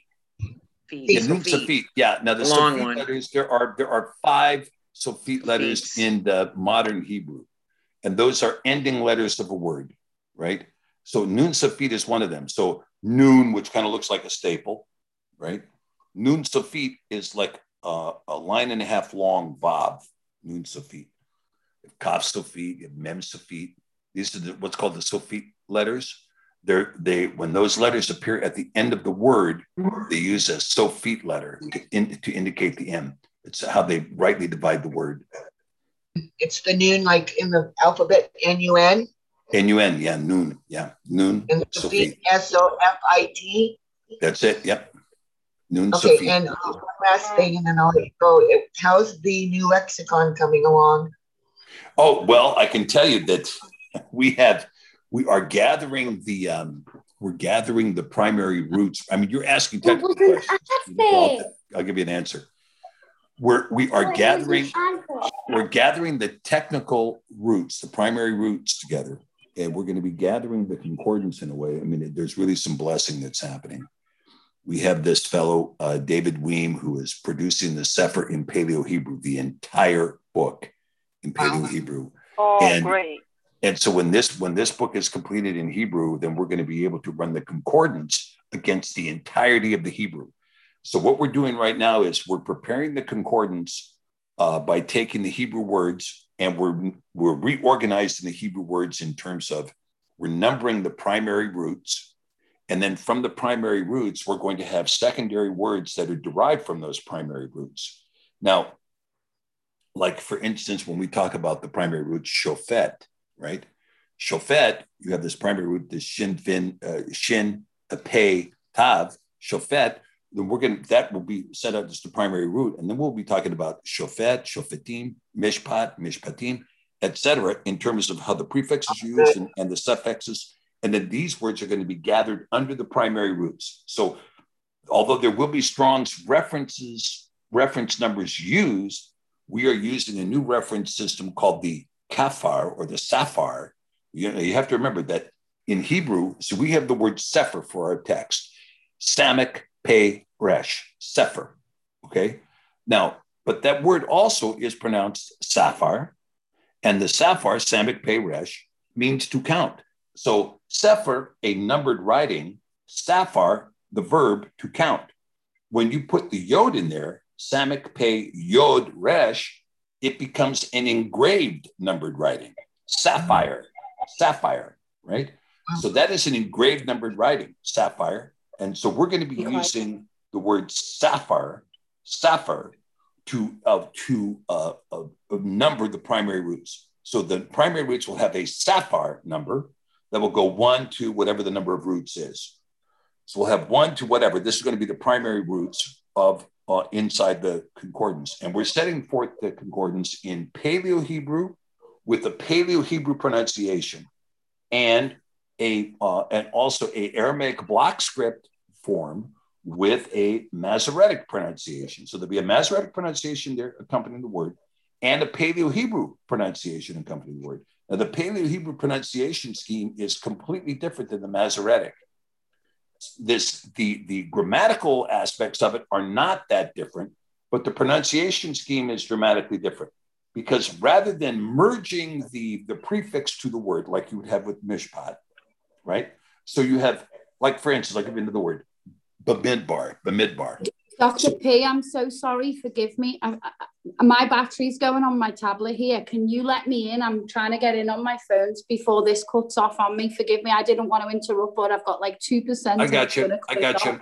I've Thank got you you. okay so when you talk about the mishpatim or Bamidbar, with Bamidbar, you have two prefixes. You have bait and you have mem. Then you have the word davar. So davar we know is the word, right? Bait would mean in. Mem would mean from. So what does this mean? Well, in the Hebrew, they translate this as in the wilderness. So bait is in, but mem means what?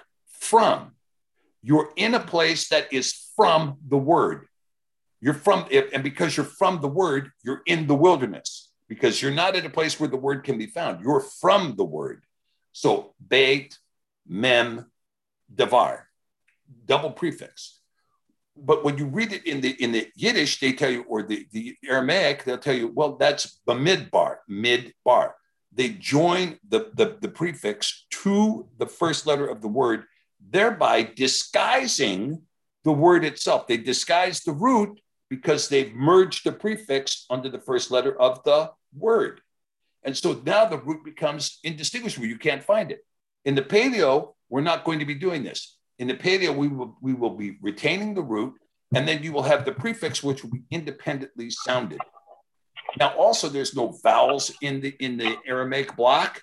There's no vowels, but there are vowels in the paleo that are the vowels are going to be illustrated, such that we will have a vowel such as you know uh, a is actually a, the aleph is actually a. It's aleph, and you know the yod is e, and and and the, the vav is o and u, and the the ayin is a, right, and the he is a, but not in every application. So we'll be talking about this so we're going to have, well, we will have the Paleo Hebrew. We're going to have the Paleo Hebrew pronunciation. We will have a concordance, which tells you everywhere that word is found. Then we're going to have the words that are derived from the primary root. And we will tell you where that word is found in the text. Now, when we have a complete paleo version of the Cepher, then we will have a complete concordance. And you will be able, and the concordance, look, if you think the if you think the millennial edition is fat, till you see this concordance, man. It's going to be big, a, a big fat concordance. But it is going to give you, it will give you a complete guide, you know, Bet Israel Yahweh. By the will of Yah, we, we will get this accomplished. We will get this done.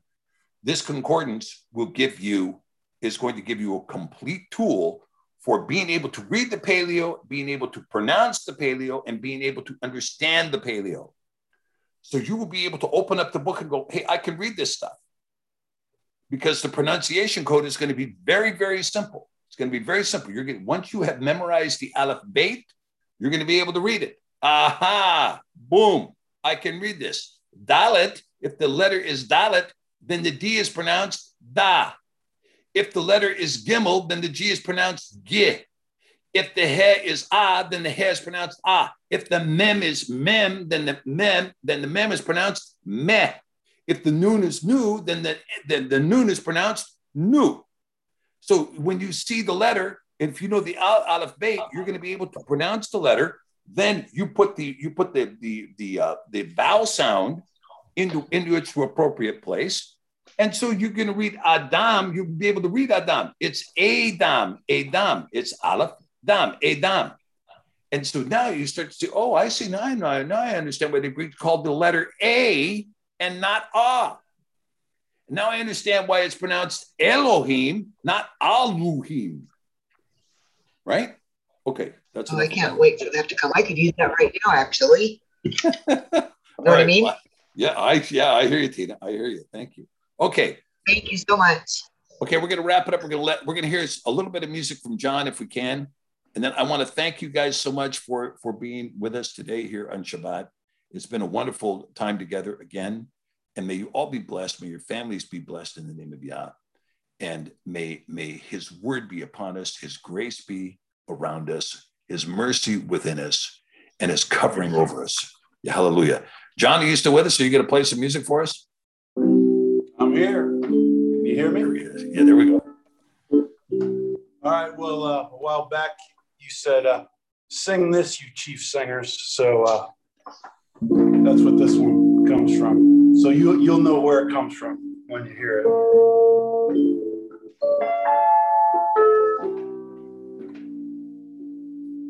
I stand in awe of all your might. Show us your glory now in this time of need.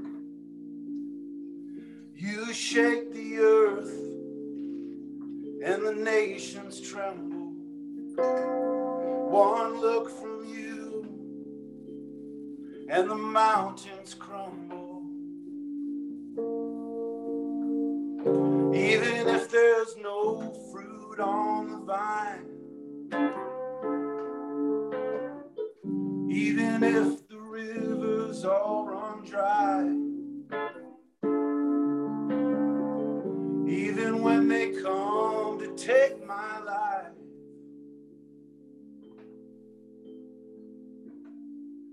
Yet I will rejoice in Yahweh. Amen. Yes, I my Yeshua. Yahweh Adonai is my strength and my song and my deliverance. And he makes me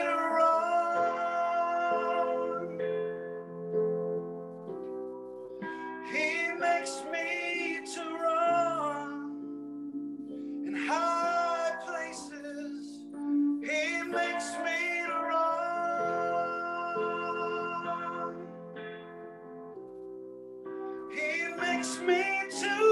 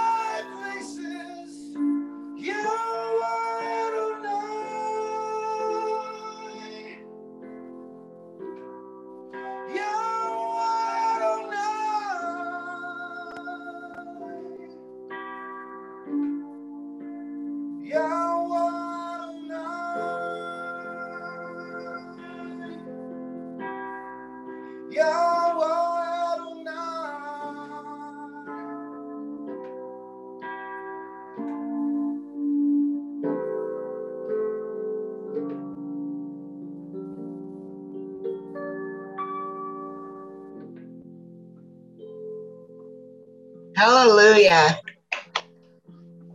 Shabbat shalom, everybody. Very nice, John. Thank you so much, brother. Thank you, John. That was beautiful.